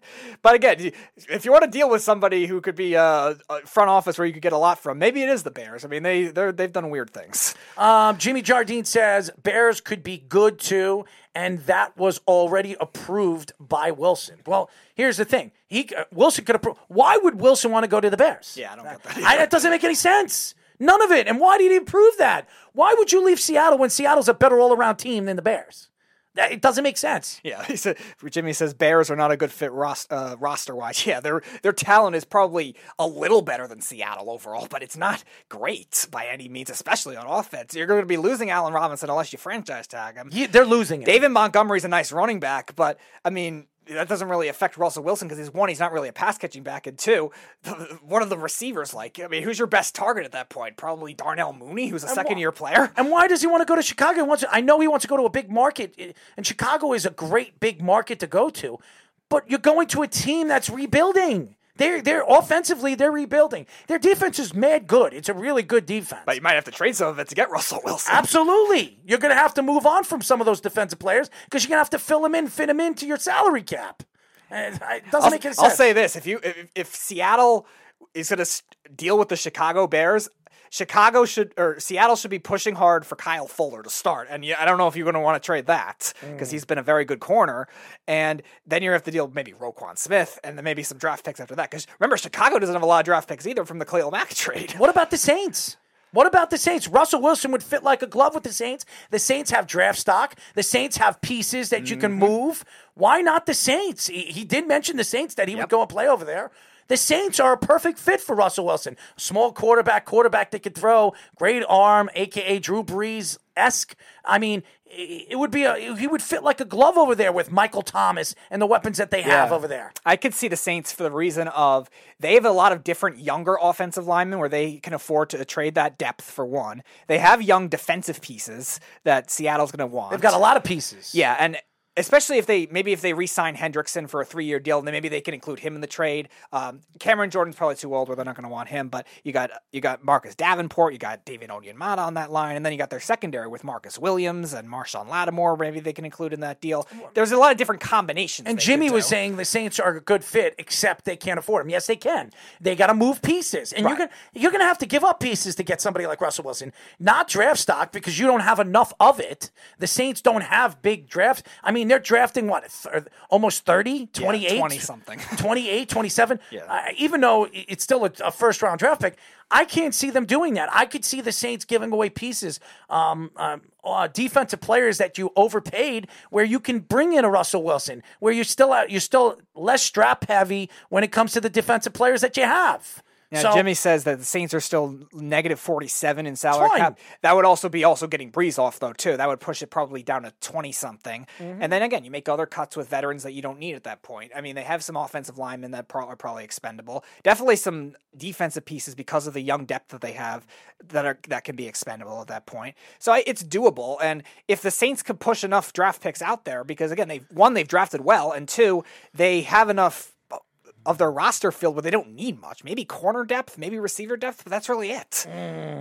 I, I- to me, it's just it's crazy when you look at the offseason and what could happen this offseason. Drew Brees is not coming back. Anybody that thinks that Drew Brees is coming back, you're on drugs. He's not coming back. He's got a huge, lucrative contract with Channel Four uh, to take over um, Chris um, Chris Collinsworth. Chris Collinsworth's Thank job. God. And now I think Drew Brees is done. You saw him in the playoffs. You saw him against Tom Brady. Him and Tom Brady had a terrible game. That was probably the worst quarterback uh, second round we've ever seen. Yeah, that, I mean they overhyped it, and then it was a battle. It was of the- terrible. it was a battle of the defenses. It was absolutely horrendous. Both quarterbacks played like crap in that game. That was Tom Brady's worst game in the playoffs. I mean, it was Probably horrendous. Drew Brees' worst game too. Drew Brees' worst game in his career. Yeah. I think it was. right, that's what I mean. I mean, it, it- it's horrendous. But again, uh, you you talking. At, by, by the way, Jeff says uh, the Saints are going to go with the crab leg, crab leg king. Yeah, they might go with Jameis Winston. Uh, they're not going to win with Jameis Winston. They're not. They have a better chance of winning with an elite quarterback like uh, Russell Wilson. But you're going to have to give up a significant amount to get Russell Wilson. So thinking about where the contracts fill, trust me, I'm sure Seattle will figure out two or three players that they can take off their hands and add to Seattle's defense or offense, offensive line help that they definitely need, um, where they can solidify their team for the better. Uh, read what Jimmy said. Jimmy says the Saints are negative 44 right now after Brees' salary. They were more than negative 65 a couple weeks ago. Okay, maybe maybe in that case it's going to be harder for them, but again, they they can expend guys because they have a lot of talent on that roster. So I still think it's possible. All right, we have our first guest of the day, the Beef. What's going on, Beef? What's up, my friend? How are you? I'm sure you're happy, man. I'm sure finally the Cowboys make the move. Are you happy with the contract? I didn't even see it because I said I'm at my grandma's house celebrating her 83rd birthday. Happy so birthday to Granny. Uh, how's she Thank you. feeling? She's good. Good. Uh, that's great. Uh, grandma who had uh, heart you know, surgery, She's here. She's she's here drinking beer and drinking beer. know, Granny, 83 years old, and she's drinking some beer. Look at that. I that. think so. Beer or liquor. I don't know something. I don't Oh, know. Granny's trying to get drunk. Is she gonna get lucky tonight? She's enjoying. You're an idiot. Anyways, uh, the She Cowboys. is, she is lucky. Yes. What was the contract now? Uh, the It was Ca- four years, one hundred sixty million dollars. Uh, with it could be up to one sixty four with incentives, and then one hundred twenty six million dollars guaranteed. And it's split where he, he gets forty two million dollars in the first three years, and then thirty four in the last. wow, over forty billion dollars, huh? Mm-hmm. well, I. They needed to give him. he, he They need to give the contract, but I mean, I that's forty-two million dollars a year is a, is a lot. Here's the problem with the Cowboys, and I've said this for years: they overpay and over. Uh, they they Yeah, overprice get these players. But but again, he, he he's young, and it's only a four-year deal. It's not like it's a six-year deal. So I think the amount of years is good. But It's I a lot of money. over- It's a lot of money. I, I like Dak Prescott. I still think they I still think they overpaid for him, but Did they slightly maybe? But again, like I said earlier, Mike, but but again, you, you you look at the market rate, what's going around, and this was the market rate around forty million dollars for a quarterback. So now, when someone else becomes a free agent, it, it's going to be more than forty-two million dollars for somebody. but they did the right thing in a sense of paying Wilson or paying Prescott rather than trading for Wilson, trying to make that big splash trade because Dallas needs a Uh, lot, and they can't afford to give that draft stock. Yeah, They're already now- cash strapped as it is. Why not keep it going? Yeah, I know, but but but they are cap strapped now with making this contract. They were cash strapped before that. They they they yeah, but the, not not as bad as you think. Yeah, but it still was bad enough considering how many holes they have on their roster. No, I understand. The, the holes that they have on the roster is on the defensive side of the ball, not. But it's still a lot of holes. That's my point. You still have to pay those guys or draft Yeah, those but guys. all right. So now, but now, but now they're they're in, they're in a good spot in the draft pick at drafting at number ten, so they can make a good splash too. They're gonna get a corner. That's what they're gonna do. That's their splash. Yeah, but like Errol said, with with, with no college sports being played this year, there's going to be a lot of surprises in the second, third, fourth round. But defensive players also generally can, uh, Yeah, because of there's gonna be schemes, still of good take a little while in comparison to offensive yeah, talents understand later in the that, but there's- draft. There's, there's going to be a lot of steals in the second and third round. I'm just saying, from a track record of just drafts, most steals come on the offensive side in comparison to defense. So Yeah, but we- I mean, the, the way the Cowboys drafted last year, they had one of the best drafts. Yes, they in the did. And, and by the way, Jimmy Jardine says Marcus Maye was tagged, and he says "f, f my life." Okay, and I, I Jardine, I, I I will say this, Jimmy, it's not a bad move because uh, next week or a week, a week and a half from now, he becomes a free agent, and then they could lose him to free agency. You tag him, and then uh, when you you figure out uh, how you can contract him, I still think they're going to give him a contract. Right. They just need to protect their asset, and being that he is a free agent, they can lose him. He's an unrestricted free agent if they didn't tag him. So I think that was a good move by the Jets. now I don't know. I don't know if you guys know this. Anyone who's listening from the Weapons Hot, I know Jimmy is. I don't think Marcus Maye was ever upset with any contract stuff. No, he either. So I don't think that's a big deal. No, I don't think he's going to get a lot of money. I mean, he's Well, going to. Right. I mean, well, I mean, my whole thing is why does Russell Wilson want out of Seattle? Something ha- has not to be right there. It's the offensive Coaching line. staff and lack of offense. It- It's the offensive line. They have not built around him over the last couple of years. So- Russell Wilson's so- been so running that- for dear more- life. So that's more on the organization. He's not happy Yes. with, with the organization, with Correct. the organization the way it's going. Well, because they're not building around him. They have a chance to win. He's 33 years old. He wants to win now. He wants to win another Super Bowl. He's been to two of them. He's lost one of them. And, and and he feels that this team is on the cusp of being something great, but they can't build the, they can't bring the right offensive line help to help him uh, grow and become the player that he believes he should be. And now also he's seen the rest of the, the, Yeah, div- but the I- teams in that I'm division actually really not- build good rosters. The Seahawks now have the worst roster in the division. Yeah, I know. But going back to the Cowboys, I, I kind of knew that this Dak was their man no matter what. But I mean, coming off this injury, though, I'm just a little leery on the contract. I, I think uh, the guaranteed 125 million, which is a record breaking, that's a lot of money.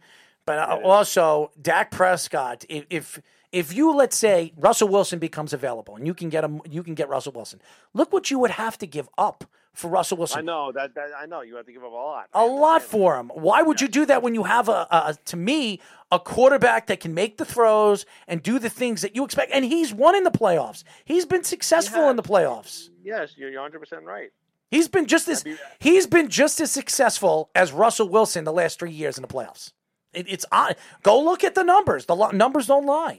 His numbers are just as good as Russell Wilson in the No, playoffs I- in the last three years. Yeah, I understand that, but the, the, for some reason the Cowboys just can never get over that hump, and I don't know what it is. because they they it. they give up too many assets in instances where they need to improve in areas that like the defense that they should be improving in and yet they t- they tend to go either for flashy names or overloads at other positions like they did with the offensive line for a while like they did not Yeah, like but, the- the, but the but the offensive line was one of the best in the NFL for years.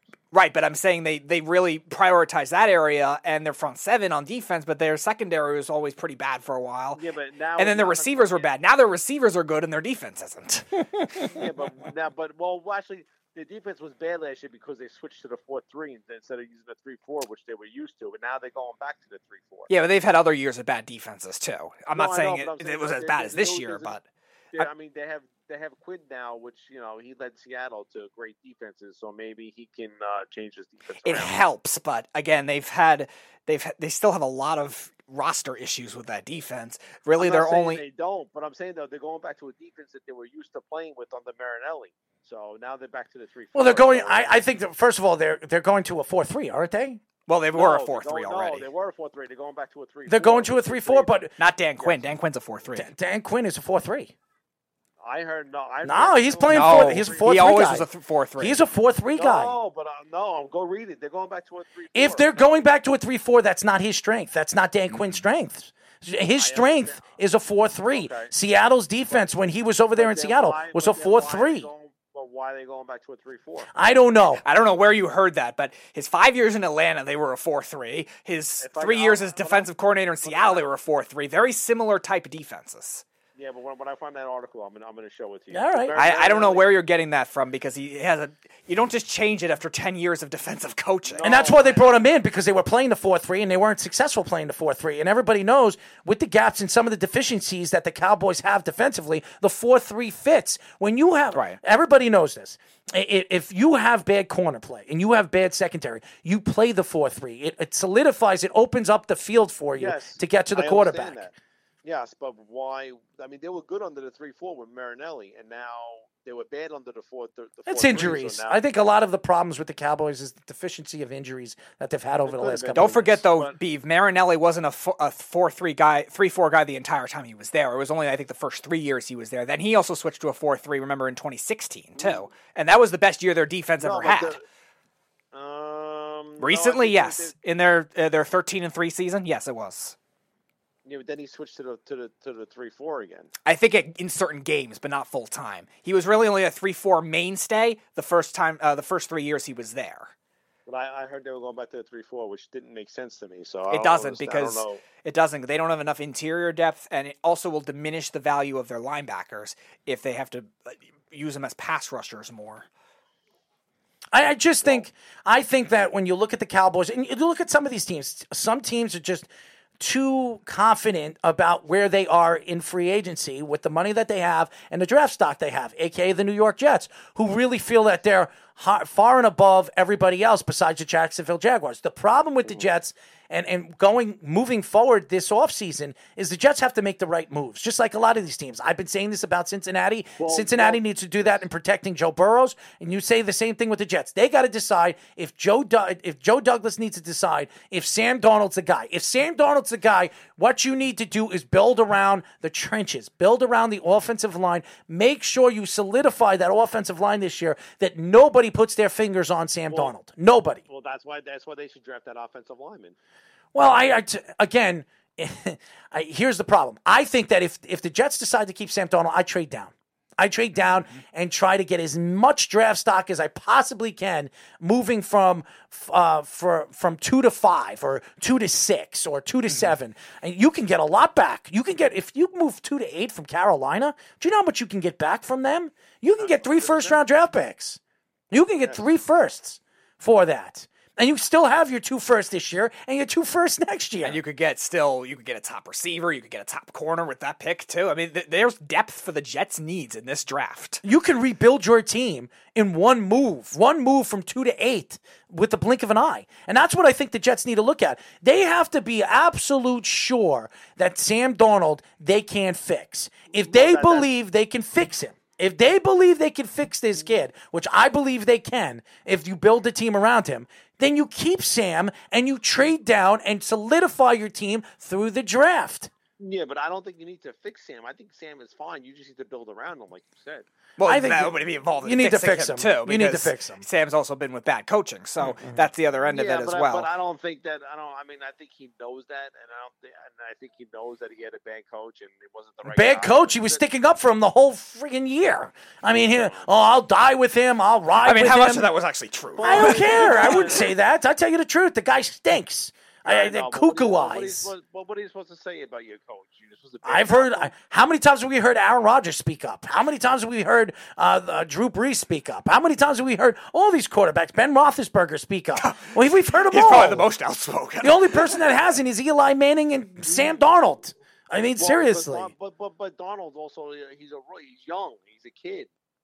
Mm. These guys are veterans like Brees and but, but Big Ben. Like they they they could say what they wanted. That you know with the career that they're at that they had already. Well, there there are still young young quarterbacks that do it though too, and it's not just limited to Yeah, veteran but, I quarterbacks. mean, Baker Sam's Mayfield did it his rookie year.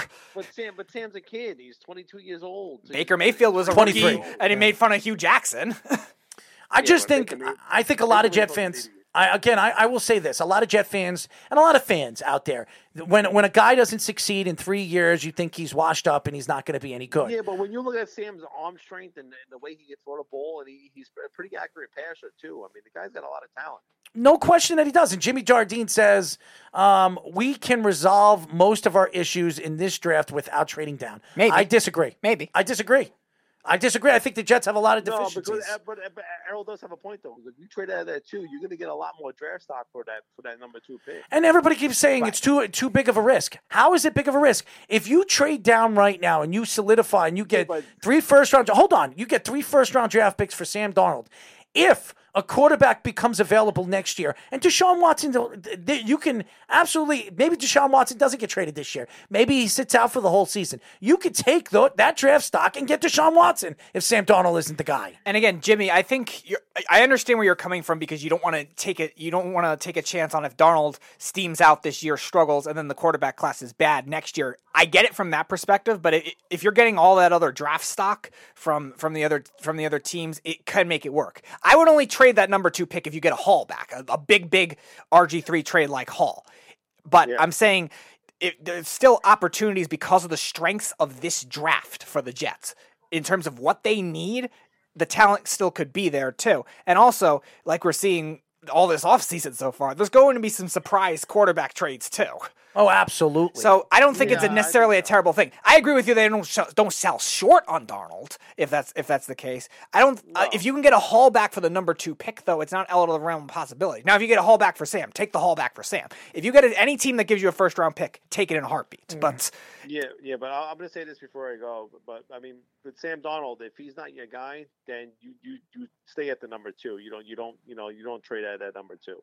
I wouldn't either. But you have to leave all options open. Is what I'm saying. I would just You take Fields if I were the the Jets. But uh, but They're not taking shit. Fields is the. It's either Zach Wilson, um, Zach Wilson. This is what I'm hearing: Zach Wilson, Sam Darnold, or Deshaun Watson. That's what I'm hearing from the Jets, and and Well, yeah, what well, I've been reading. it- To me, if Deshaun Watson goes anywhere, it's going to be the Jets, and that's and I think that's the only team that, that he's going to go to, and that's it. I think so too. I I, I think So, with I with mean, Miami, again, I even though the Miami is a rumbling, I don't think yeah, Miami's they're a, moving fr- on from they're a fringe one. Yeah, I don't think they're I moving mean, from Tua. I mean, if Sam Darnold's your guy, I mean, I would, I don't, I don't know if you trade out of the two because you could also get a lot of draft pick and build around him that way also. But that's that's that's that's up to the Jets and see what they want to do. It also is up to what trade offers are going to be there because even though Yes, teams that's- could trade up that doesn't mean the trade for the number two pick is going to be this massive haul. If you're only, let's say you're only getting one additional first round pick from a team like we'll, we'll use Carolina for example. Yeah, let's say they only give you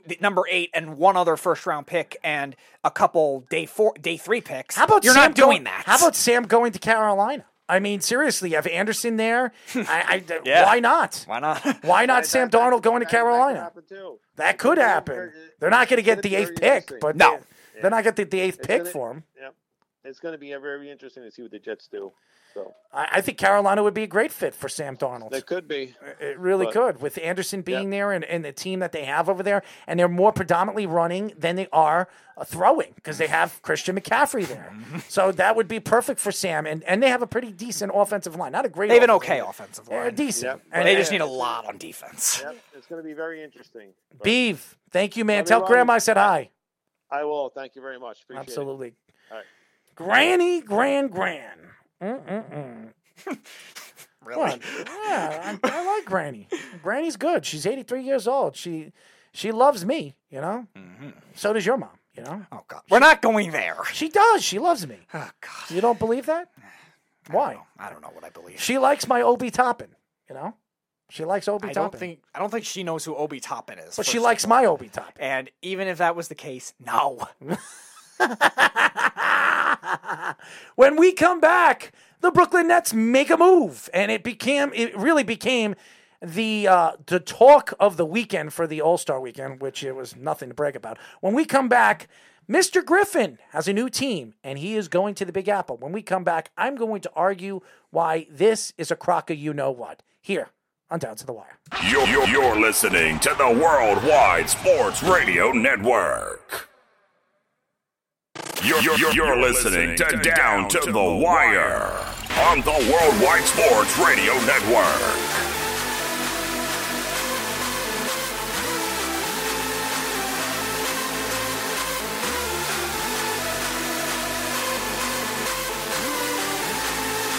What? What? What? What? What? What? What's going on to the fans out there?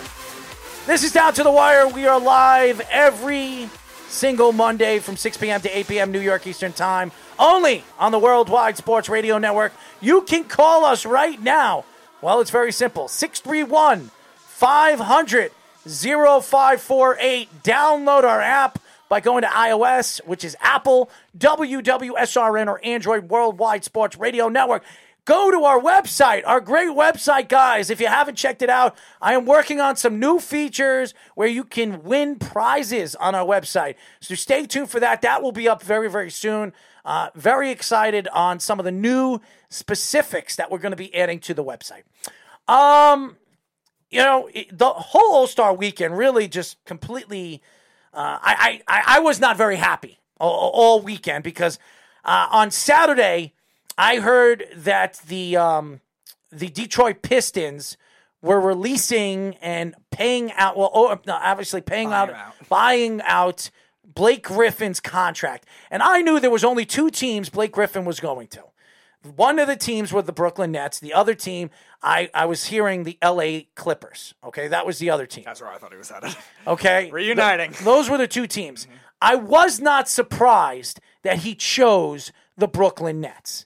And the reason why is, uh, it- to me, uh, the way the NBA has become, and it's become a prima donna league, that you need more and more stars or more and more superstars to win a championship. And with all the deficiencies that they have as far as rebounding is concerned and uh, size, uh, they brought Blake Griffin. Now, to, to me, why this doesn't fit for the Brooklyn Nets is because he's another guy that needs to touch the ball. He is an offensive guy that needs to get into the paint and do the things that he does well in the paint. He is not a very good defender. A Matter of fact, he's one of the worst defenders his size, at yeah. his position. Mm-hmm. so you're bringing in another guy that doesn't play defense, is very bad in the paint, and he's very, very bad at defending his position. So I, I, I'm, I'm, I was laughing to the bank, but also I, I think that the NBA needs to figure this out. I really do because I don't think this is fair. I, I really don't. Now, I, I don't think the Brooklyn Nets. This does this make the Brooklyn Nets um, a highly profile defensive team, and uh, Blake Griffin to the team? The answer is no. Andre Drummond, that solidifies the middle of your court. That solidifies the paint, which you're so lacking of right now defensively. And perimeter too, they need a lot of too. I think a guy like Andre Roberson made more sense than Blake Griffin. yeah, it didn't make any sense. But uh, having a guy like Blake Griffin, it, it's disturbing to me because not because Blake Griffin is a star or a superstar. I don't think he's any of those anymore. It, to me, he's a name, and this is this is the problem right now with basketball. It, it, you see all these players, it's all about name driven players. You talk about Blake Griffin, you say whatever you want about Blake Griffin. Is he a stu- superstar anymore? He's not, but he's a name. And you talk about James Harden, Kyrie Irving, Kevin Durant. You add a guy of this magnitude, yeah, it solidifies. It makes you seem when you put this. I've I've heard enough from all these different analysts saying that the Brooklyn Nets are by far the best team in the Eastern Conference, and they're going to the NBA championship. Does Blake Griffin make them that much better of a team defensively? The answer is no. Does Blake Griffin make this team that much better offensively? The answer is no. So why make a move for Blake Griffin? Why? Because he was available and he was free, and you're bringing another guy. You're taking the ball out of your best player's hands. He just wants to play with his boy DeAndre Jordan. I mean, seriously, you're taking the ball out of their best player's hands. Now Kyrie Irving's going to probably think he's Chris Paul, and it's Lob City 2.0, which, by the way, never advanced to the conference finals in the West. So uh, how does this solidify this to make this the, the, the, the Brooklyn Nets a better team? It doesn't, and it's all because of names. And LeBron James, you want to say whatever you want, and I'm not taking shots at LeBron James. LeBron James did this to the league. He's ruined the league. Yep. He really has. He's ruined the league from Dwyane Wade to Chris Bosh to Ray Allen to Hassan, uh, uh Has, uh, Hassan Whiteside. Hassan Whiteside, all these guys. He has ruined the league. And now you bring in Blake Griffin and you talk about some of the free agents, uh, I mean, not free agents, the trade bait guys that they have. You know the Nets aren't making any more moves. They don't have it. They don't have players to move. They got Blake Griffin for nothing. And that's what they do. And they think they're going to buy their way to a championship. But they're still not good enough to beat the Lakers if the Lakers get healthy with Anthony Davis. They're still not good enough to beat the Clippers or the Utah Jazz or even the Phoenix Suns. So, again, I, I, look at this. It, it's disturbing to me as a as a basketball fan because I don't like Blake Griffin. Everybody knows I don't like Blake Griffin. you didn't like him three years ago. I when never he was liked a him. player. I think he's a terrible player. I think he's so highly overrated. I remember he was the number one pick from, coming from Oklahoma. I, I to me, he's a highly overrated player at his position. He's Lob City. He's a dunker. He doesn't fit the Nets. How does he fit the Nets culture and what they're trying to do? I know. You want to compare him to Amar'e Stoudemire, another Amar'e Stoudemire who has bad knees, who can't get up there anymore? Yeah, yeah. go ahead. Bring Blake Griffin in. I mean, it doesn't make sense how they're bringing a guy that doesn't play defense. You could have brought guys in if it comes if he becomes available, and Andre Drummond if he becomes uh, available to be released. What are you going to try to do? You're going to try to sell him to come over there to play for the Brooklyn Nets? Now they have Blake Griffin there. Are you kidding me?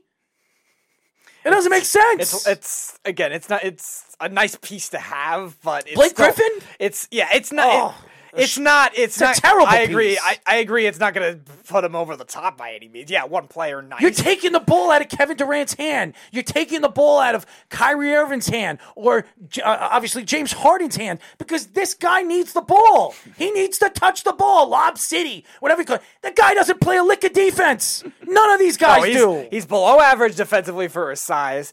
Yeah, he got Terrible. a little better as a shooter and a passer. terrible the last couple years, but uh, yeah, it's it going to put him over the top definitively? No. Again, maybe they have to hope that those other teams are not Just healthy like the. Lakers. Yeah, it's another right. It's another name. It's chemistry in a sense with DeAndre Jordan, but again, how much is DeAndre Jordan going to touch the ball? Barely anything.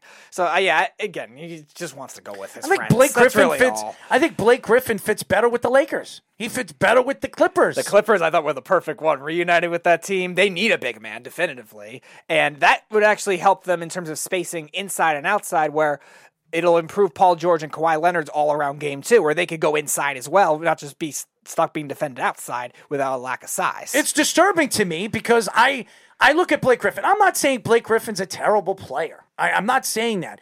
What you're deficient in is defense. When you go into the NBA playoffs, it becomes a half court game. I say this over and over again, and you need to play defense. And this team has not one lick of it. They don't have any of it. Are you going to trust James Harden to defend his position? No. Are you gonna? You gonna trust Kyrie Irving to defend the point guard position? The answer is no. The best defensive player on this team is Kevin Durant, who's not even known as a defensive player. The only time Kyrie Irving ever played defense for a long stretch of time is when he was with the Celtics, when he was actually coached by a very good coach, which the Nets don't have. It to me, it, it- none of this makes sense from what the Nets are doing. Now, are the Nets? Oh, we're, we're gonna have. Oh, look at this. Oh God, there we go. Might as well put them on. What's going on, Eric? You're on live. What's going on, my friend? What's going on? What do you think of Sam Darnold, huh? What do you mean? What do I think about Sam Darnold? About uh, many teams very interested in him. Well, we, we were talking. We're actually talking about Blake Griffin, man, and and Blake Griffin signing with the Nets. What, what were your thoughts with that? Do you think that was a good move? I don't like the Nets, man. I'm a Knick fan. I, I think I think that the net the Nets is really starting to aggravate me because I, I just feel like you have this really great team in, the, in with the New York Knicks, and I feel like the Knicks are always getting uh, crapped on. It's horrible. Well, f- first of all, Blake Griffin going to the Nets that that wasn't the deficiency they needed to add uh, in free uh, in a trade talk trade, yeah. or even re- uh, guys that are released. You need defense, and it, it made more sense to bring in a defensive player to fill in that role, not a guy that's going to demand the ball and want the ball when you have three superstars that demand the ball already. I think it was a terrible And- move, a terrible move by And the they Nets. still and they still win, will not win the NBA Finals this year. They won't. I don't think so either. I don't think they have enough defense, and they don't have enough to to to play against one of these top Western Conference teams. Even the Utah Jazz will wash them away in probably five or six games. And James Harden will still shoot themselves out of games at times. in the Absolutely, and James Harden has proven that he can't play in the playoffs. right. So it's it's so I- interesting. I think that well, I'm exci- I'm excited for the Knicks. I think they're headed in the right in the right direction. Mm-hmm. I think that you know you, you're going to see them in the playoffs, and I and I think that I don't think they're going to go far in the playoffs, but you know what? They're going to they're they're going to be somewhere where they haven't been in a while, and it's going to be you know mm-hmm. it, it's I'm just happy and relieved that at least they're going in the right direction. Bradley Beal, do the Knicks make a move for him at the trade deadline?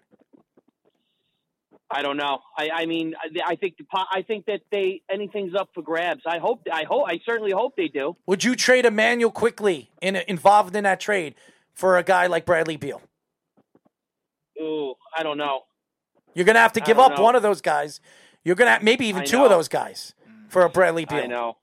You might have to give up a Knox, a, a Immanuel Quickley, and somebody else, maybe a Robinson. Yeah, but and Yeah, picks. but do you really do you really want to do what the Nets did? You really want to take that young core and destroy it?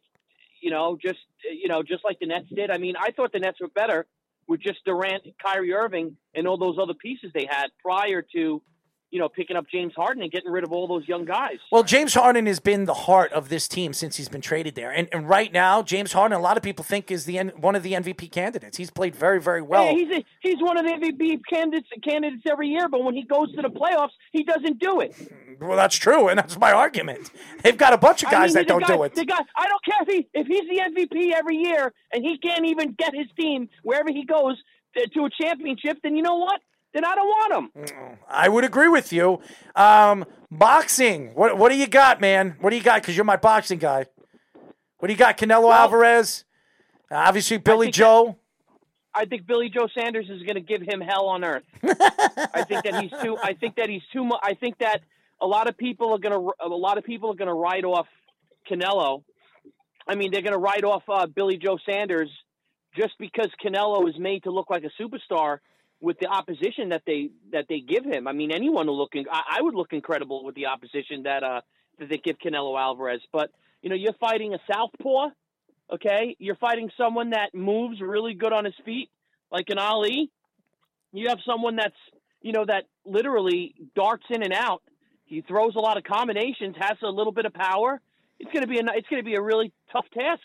I think the only way that Canelo wins is either by knockout. You know, I'm not saying he can't win by knockout, um, or the judges the judges you know generous gen you know like they always do give him a very generous uh, decision. If you guys, You know, want, if when- you and, and, and you, you can ask Eric, if you guys want to be a betting man, if you want to bet on a fight, this is the fight to bet because it's probably he's going to be. You know, you got Billy Joe, who's probably going to be a 30 to 1 or underdog or a 20 to 1 underdog, you can win a lot of money because I think Billy Joe, and we've been talking about this for almost a year, that we both believe that Billy Joe, his style of fighting and everything with boxing is style.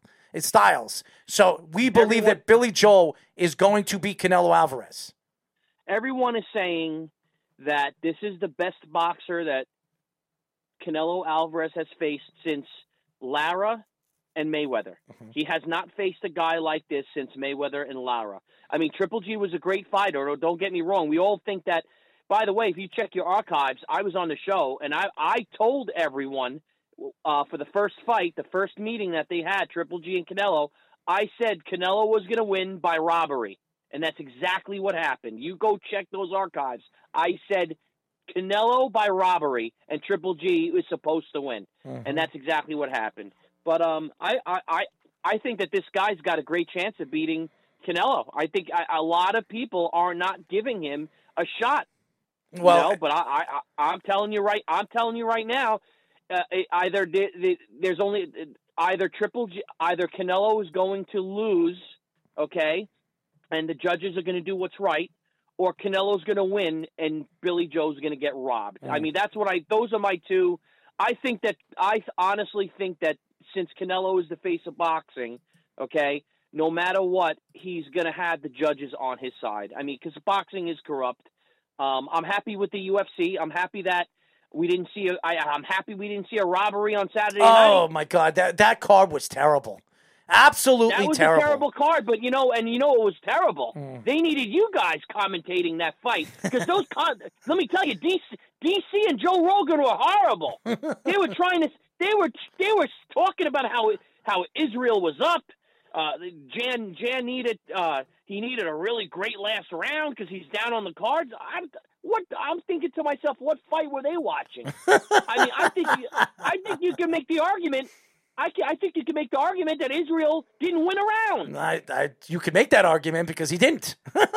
Yeah, I don't think he did. he didn't. But anyway, back anyway back to Brooklyn. Doesn't matter what they do, they're not winning a championship. Mm. Okay, Mm-hmm. those guys, those when when the listen when the play when when the playoffs come around, okay, those guys are gonna. I mean, I mean, listen, Durant's a fantastic player. fantastic. But between Kyrie Irving and James Harden, you know, I don't. I, can can they really can they really play together and share the ball?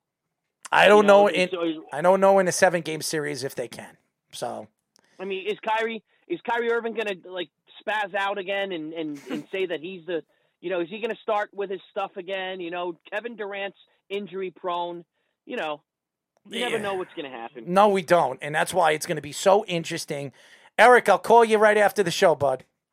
You got it. All right, guys, have a great one. Mr. Martini, uh, he's my boxing guy, and Uh-huh. he knows his stuff, man.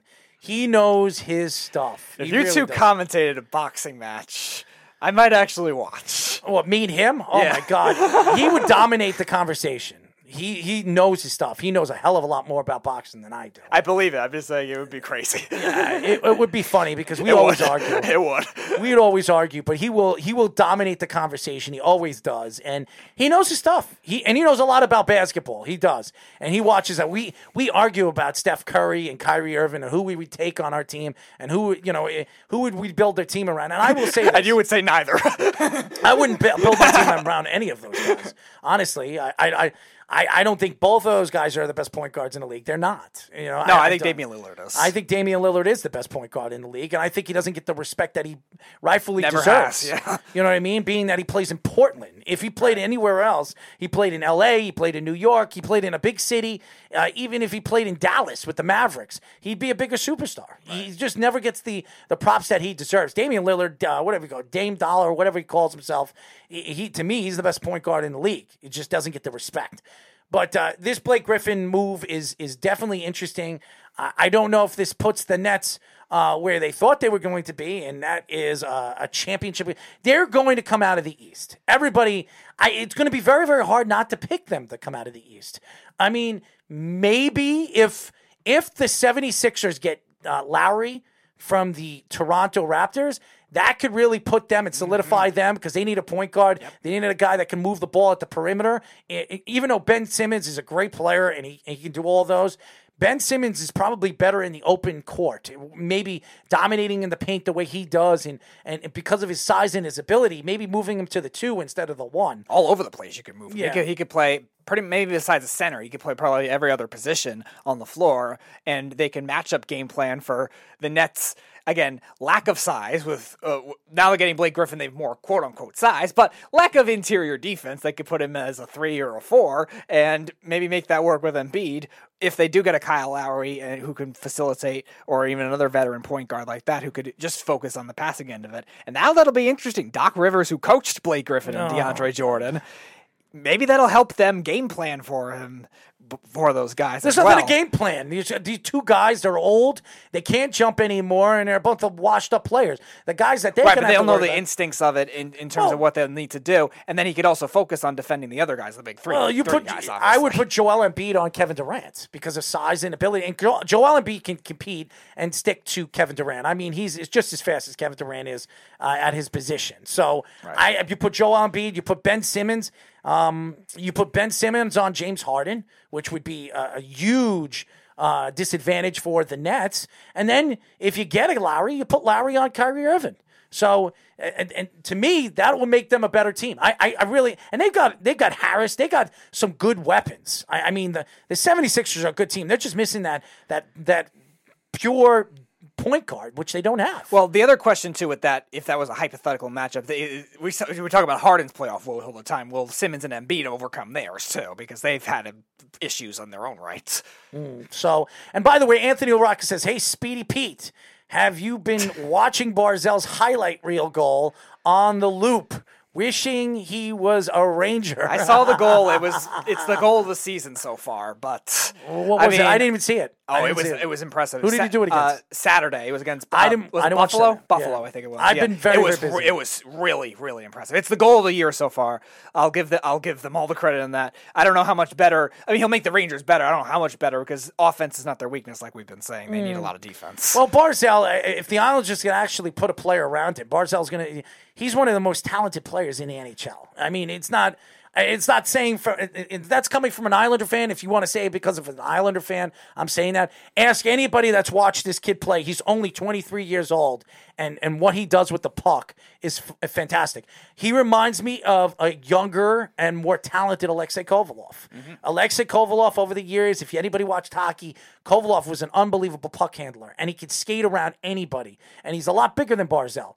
But Alexei Kovalev didn't have the ability, uh, the two-headed monster that that, that guy, a guy like Matthew Barzal has. and pure speed. so. Yes. Uh, well, Kovalev was fast. He was, but in, in terms of like pure speed skating, No, he's not. Barzal's the second fastest Barzal, skater yeah, in the Barzal, in terms of recording, in comparison to other even past era guys, was one of the fastest that we've seen in the, in the last 21st century. Yeah, well, Barzal is the second fastest player in the NHL, right behind Connor McDavid. So uh, it- it's fantastic. And what you see, and, and the Islanders right now, uh, you can't take shots at what the Islanders are doing. The Islanders are playing great hockey. They have one of the best defensive-minded coaches in the NHL, and and the best coaches in the NHL, and and you see what they're doing defensively. They're a good team, and, and team when, when it comes to the NHL and winning a championship, you have to be a good all-around team. Right. You're not not necessarily the best players, a great team. And goaltending is going to be a very big part. And Sorokin, uh, is, as ever since his first two games, Sorokin's been practically unbeatable. So Anthony says Islanders are the only team in the NHL who have five players with nine goals or more. Team is underrated as far as their scoring ability. Yes, that is team hockey. That is depth. That wins too. Absolutely. Yeah, and uh, and the Islanders need that next guy, that other guy to put with Barzal that can actually put the puck in the net. I think Oliver Wahlstrom, slowly but surely, I think the kid's going to be unbelievable. I, I think it's going to take him another two years to figure things out as a star in the league. But once he does, Oliver Wahlstrom's going to be a, a 30, 40 goal scorer. That's what it, I.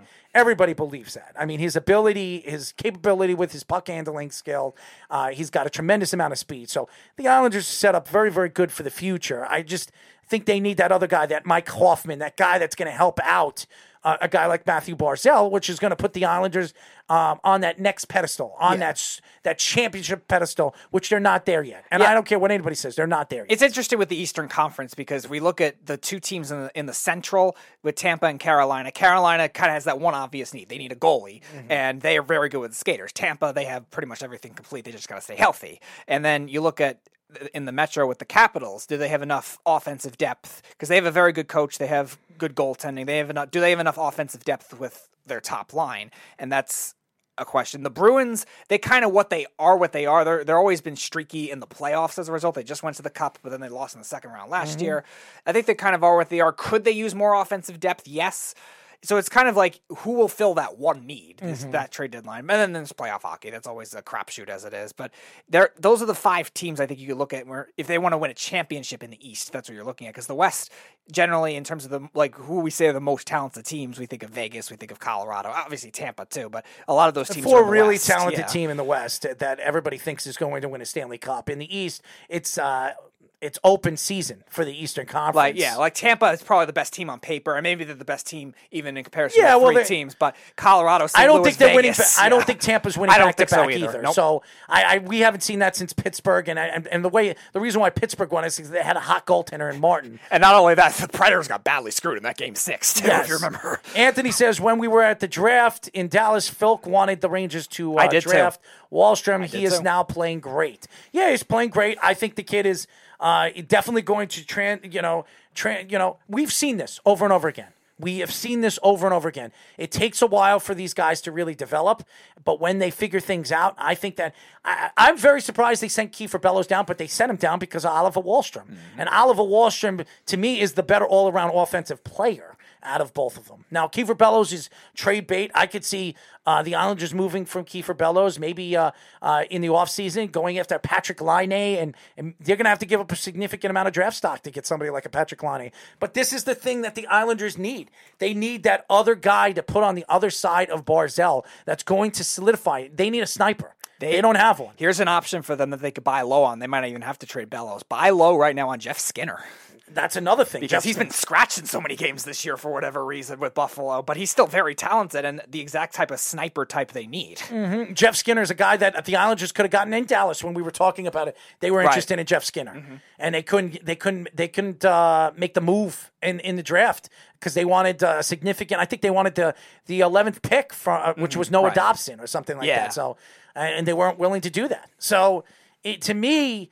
I think the Islanders have the opportunity to make moves, especially at the trade deadline. They need to find that guy that's going to be on the other side. Pageau was a great move by the Islanders. They gave up a first and a second for him. And Pageau has played better, is really in the last couple of weeks. Uh, he's been sensational. But uh, Skinner, uh, by the way, Anthony says uh, Skinner six years left, nine million for Skinner, only one goal, not touching that contract. But I think you could buy low because of the contract. The Islanders are, yeah, they're cash strapped. We understand that, but not next year. The value, yeah, the value for Skinner that you're going to be able to get is very low, where you're not going to have to trade a lot of these top prospects in order to do that. And again, the, the Islanders can spend money for what they quote unquote need, and they're not going to have to spend a lot with the with the draft picks they already have and the young talent, which we know is very good. So that's why I'm saying they could do that. The contract actually could help them not have to trade as much. Yeah, and, and and by the way, the Islanders will have money next year. I think they have around 14, 15 million, which they had they were they were really cap strapped uh, this past offseason with the Boychuk move and The fourth and, line, yeah. and, and Boychuk's still under contract right now because he hasn't retired yet Technically, fully, yeah. which is ridiculous. I, I he's screwing the Islanders just as much as John Tavares did.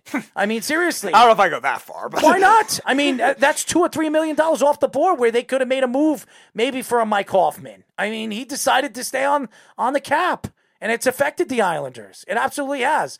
Uh, if Buffalo retained fifty percent and took back Ladd, then maybe. I mean, if the Sabres took back Ladd, I mean, we already think they're the dumbest organization in the NHL. That'll solidify them maybe as the dumbest organization. How much years does do that? How many years does Ladd have left? I left? think this is the last one. It might be two. I don't remember Mm. because it was. I think. I think initially it was a six-year deal. So I don't. Oh, remember. that was a cap strapping, yeah, terrible I, contract. I'm just. I don't. I don't remember what year it was that they, they did it in. So it's either one or two years left. But I'm pretty sure this is his last year. Regardless, if the Sabres take him on any which way, they're the worst organization prioritization in sports right He has now two years left. Two years. Two okay. years. So right, two years left. But next year, this is his uh, two years left. So after this year, he has one year left. And what I would do with the Islanders, I would move a contract away. I, I you can move that contract, five point five million. You can move it. Take on another contract. Move that contract and take on another contract. Take a two year contract uh, from a guy that actually can put the puck in the net. That's what the Islanders need. A guy that can actually put the puck in the net which has been a huge problem for them in the big game. And now everybody says, well, the Islanders are one of very few teams that have nine players over nine goals or more. That's fine. But they need a guy that's going to put the puck in the net when they need the puck in the net. Yeah. Which they, the only, honestly, they only have two players that could do that. make the defense game plan for somebody else. too. Pageau and, and Barzal. Those are the only two guys, and I can honestly trust that they're going to uh, open up the court, uh, open up the ice uh, for those players. Um, Anthony says Ladd Parise fell apart of the deadline last Right. year, mm-hmm. couldn't make the money work. Why not Parise now? Because Minnesota's contending, so I don't think they're going to do it now. Why Parise? They sat him out. He was uh, for one game. I don't know if they're going to do it for a long period of time. Not to mention, he's still the veteran leadership that a young, Min- younger Minnesota team is going to need if they do end up making the playoffs, which they're I think third in their division, so they should at the moment. But they're going to need that kind of leadership. Where I don't think they're going to end up doing that. Does it match? Does Ladd and Parise match? No, Parise's is way bigger, but again, he's also more valuable for the contract. I think point five million. How many years does he have left? Uh, Two. f- I want to say that. uh, Let's see, 2012. No, his contract was longer, so I think he still has three. All right, so trade Ladd for the three, and you, you bring in Zach Parise. He's a goal scorer. He's a winger that you could put with Barzal.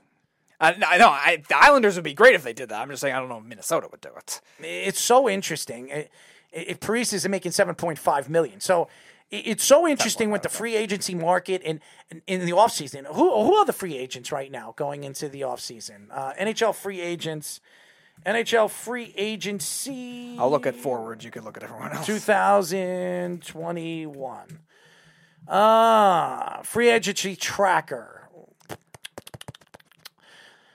Uh, a lot of goalies. a lot of goals. goaltending. uh, that's why you're Those sorting as goalies. Let's go to left wingers. Let's let's go there. Update that. Left wingers. We have um, Alexander Ovechkin, Which was rumored Taylor last year.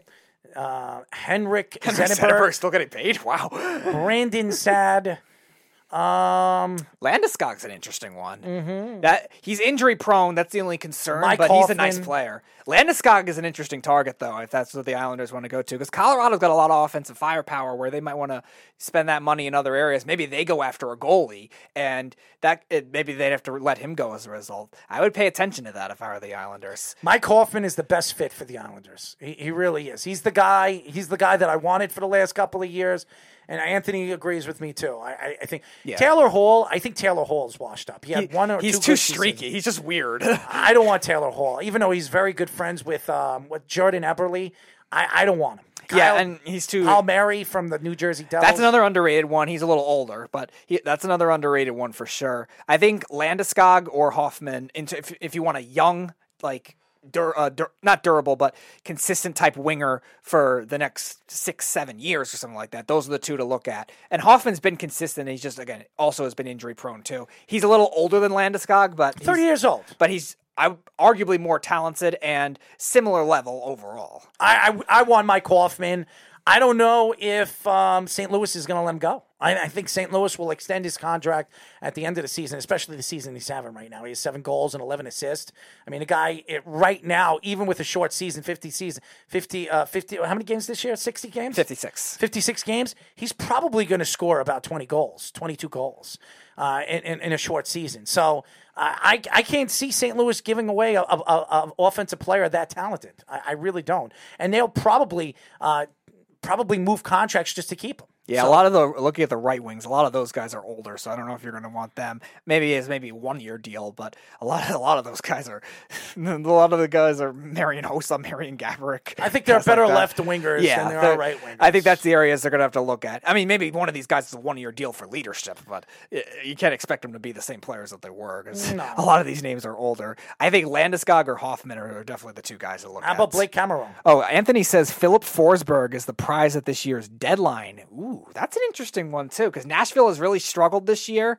Now, granted, he's regressed as a player from what he How much are you going to have to give up for Filip Forsberg? but he's also regressed the last couple of years as, as a player himself, where they might not be as big of a package to deal back. And I, They're going to want a first. They're going to want a first Hmm. for Filip. Uh, they're definitely going to. Forsberg is a good player. He is. You put him with Barzal. Right, I'm forget trying it. to I'm trying to see if that that might be worth it though, is what I'm saying for a late first round type pick. I think that could be worth it. You- you- but they're going to have to give up more than just a late first round draft pick. I know that, but I don't I don't think it's going to be as big of a deal if that's where they end up going as a lot of people are anticipating. I will say this too with Forsberg, he's a little more well rounded too than a lot of those other players that we've listed. As I think Landeskog and, and Hoffman as offensive talents are better, but Forsberg can can win faceoffs. He's a much better defender than those two guys. I that could be interesting too. Just you put him on the wing. the first round. You pick. put him on the wing with Barzal, and then you mm-hmm. have another really a, a, a legitimate center that you can maneuver Right. uh, from from the wing position and the center position mm-hmm. if if need be. Right. But you're going to probably have to give Beauvillier. You're going to have to do. You're going to have to give up one of your players. I likely want Beauvillier in the deal. Yes, I, I Sure, think that. yeah. And, and Beauvillier looks like he's going to be uh, a player. He, Mm-hmm. He's going to be a player, but you're going to have to give away something to get something. you Yeah. know? And again, if they could do it without having to trade Beauvillier, that would be a bonus for them because Beauvillier, goal scoring wise, was the best one in the playoffs for the Islanders last year. Very, well, Pageau was. And, oh, second to Pageau, but both of them were insane. Yes, and, and, and Matthew Barzal, because he gets, uh, there are teams that are just completely um, on top of him in the games because they know he's the best player on the ice when he steps on the ice. He, the, the only player that I, really stands out when you when you see uh, against a guy like Matthew Barzal is uh, um, uh, um, uh, Connor McDavid. You know, I've watched I've watched him play against the Rangers, and he was far and along the best player on the ice. Uh, Barzal, you're talking about uh, with all the great weapons that the Rangers have, the uh, the, the the great Paner- uh, Panarin and, all, and yeah. All these weapons that we saw, he was the best player on the ice. So I I've Barzal is getting better and better as the years go by. I, I really didn't like that contract, and I think the Islanders are going to have a huge problem in a couple of years. They signed him to a three year a three year contract worth about seven or eight million dollars. They should have extended that to eight or nine years, which they didn't have the money, and I think that's going to affect them. You wonder, though, also if maybe they're anticipating they're going to get that money shedded away from them at the end of all those bad Garth Snow contracts, where maybe Barzal was keeping that in mind in terms of, all right, I'll take this kind of discount for now, and then you'll pay me later, type thing, and maybe d- negotiated with Lou where- where mm-hmm. right, but maybe Barzal initially wanted more, and that's why he was holding out for a while too. So. Mm, interesting. It's going to be. He said um, uh, Ovechkin is highly unlikely. The opening of free agency to Barry Trotz. Yeah, that's a possibility, Anthony. I think if he does leave Washington, I don't see him leaving Washington, but Neither do I. That would be the only. Yeah, that that would be that would have happened. That would be the only the season. Yeah, it that would have been been the only season. I don't think that's happening. I, I think um, would be a huge ticket sales for opening the Belmont next season. Absolutely. Listen, the, the the Belmont is going to sell. It's going to sell. It's going to be one of the nicest places, one of the nicest arenas in the NHL. Uh, I've seen pictures of it. I see what they're they're they're building a a mall around the stadium. It's going to be Oh, wow. a very fun place to go, not only for the hockey fans, but the fans that like to go and check out and, and be a part of something uh, bigger than what the, the game is. Mm-hmm. So uh, it's going to be very, very interesting. Um, again, that's Is it supposed to be a multi-purpose venue too? Like Yes. just for not just for hockey, but for no, it's going to have too. concerts. It's Oh, con- well, yeah, obviously. I was talking about other sports too. I didn't know if there was any. I don't know. I'm sure the the, the the the Long Island Dragons, the lacrosse team, will play Okay. there. I'm sure that they'll bring uh, an AHL or a franchise uh, AHL team over there. I mean, it would make sense over there, uh, being that it's it, it's a big stadium. Maybe a basketball team. Mm-hmm. Who knows? I, don't know. Maybe the Brooklyn Nets will play their a couple of games. Uh, you know, a couple of games a, a year. Does Uh, their does their G League affiliate, the Long Island Nets, where do they play right now? I don't know. Okay, because Maybe the Long Island Nets. maybe yeah. that's an option too. Yeah. Mm. Very, very interesting. That's it for our show, ladies and gentlemen. Great, great show. Great content. Uh, I want to give a shout out to the B for calling up. Uh, who else called up? Uh, we had Eric. Eric. Eric, Martini calling up. All the fans uh, that have been uh, so gracious. Anthony LaRocca, you know, Carl, all the guys that have been tuning in and, and really giving us their uh, thoughts when it comes to our show. We uh, Jimmy Jardine, CJ, um, and all the fans that listen to us around the country and around the world. Yeah, Phil Rocco says Phil for Sarge straight uh, straight up. Who wins that deal? Um, I take Ashley. Really? I'll take Ashley because he could beat you with his fake leg. Woo! Shots fired by That's Anthony right. LaRocco. Uh, anyways, uh, Wednesday below the mic. Stay tuned as always, 6 p.m. A lot of sports to talk. Um, a lot of lot of great things to talk about. And uh, by the way, Blake Griffin, that was a bad move by them, and it will smack him in the back of the head um, by the end of the NBA playoffs. Speedy, you have anything to say before yes, we go? uh, stay tuned. We got a debut show tonight. The Fantasy Millionaires, Scott Simpson's sh- show, will be debuting tonight at 10:30 p.m. Eastern time, 7:30 p.m. their time. They're in California. Uh, stay Washington. tuned for their or Washington. Oh, I'm sorry. All right, so it'll be 10:30 p.m. One is in Washington, one is in San Diego. Oh, okay. The other guy's in San Diego. Yes, All right. yes. That's what I thought it was. I thought both of them were California. My bad. Sorry, Scott, on that one. But stay tuned later tonight, the debut of their show at 10:30 p.m. Eastern Time here on the Worldwide Sports Radio Network. Uh, Anthony says, Errol, quickly talk about airport argument with Phil in Houston. Oh, yes. Um, Anders Lee, who he says Anders Lee is an overrated offensive player that couldn't, he's not going to score more than, there are seasons that he doesn't score more than 20 goals a season. And he's at one, at some point, I think at one point he said that Anthony, that me and Anthony are out of our minds. I remember them saying it on, the, on their show too. Yes, Uh-huh. that we're out of our minds thinking that Anders Lee was a good player. Well, Anders Lee in the last couple of years has become the captain of the New York Islanders, helped the Islanders lead to the Eastern Conference Championship. Oh, and by the way, in the last couple of years, has averaged almost 25 to 30 goals a season. So, um, Mr. Filk. Uh, oh, oh, by the way, oh, he said Matthew Barzal is an overrated player too. So, um, again, uh, another wrong statement. So, Then Mikey C said that too, though. no, no, Mikey C liked Matthew Barzal. He just said that he doesn't know how how good Matthew Barzal was going to be. maybe. because- Oh, maybe that that might have been for fantasy then. Yeah, but remember. Matthew Barzal is a special player, sensational player, and Philk is an idiot. So there we go. Uh, that's it for our show. We will be back on Wednesday. Until then, this is Errol Marks and the great tidy whitey man himself, Speedy Petey, saying good night, and we'll talk to you then. Good night, everybody. It's the Worldwide Sports Radio Network. Network.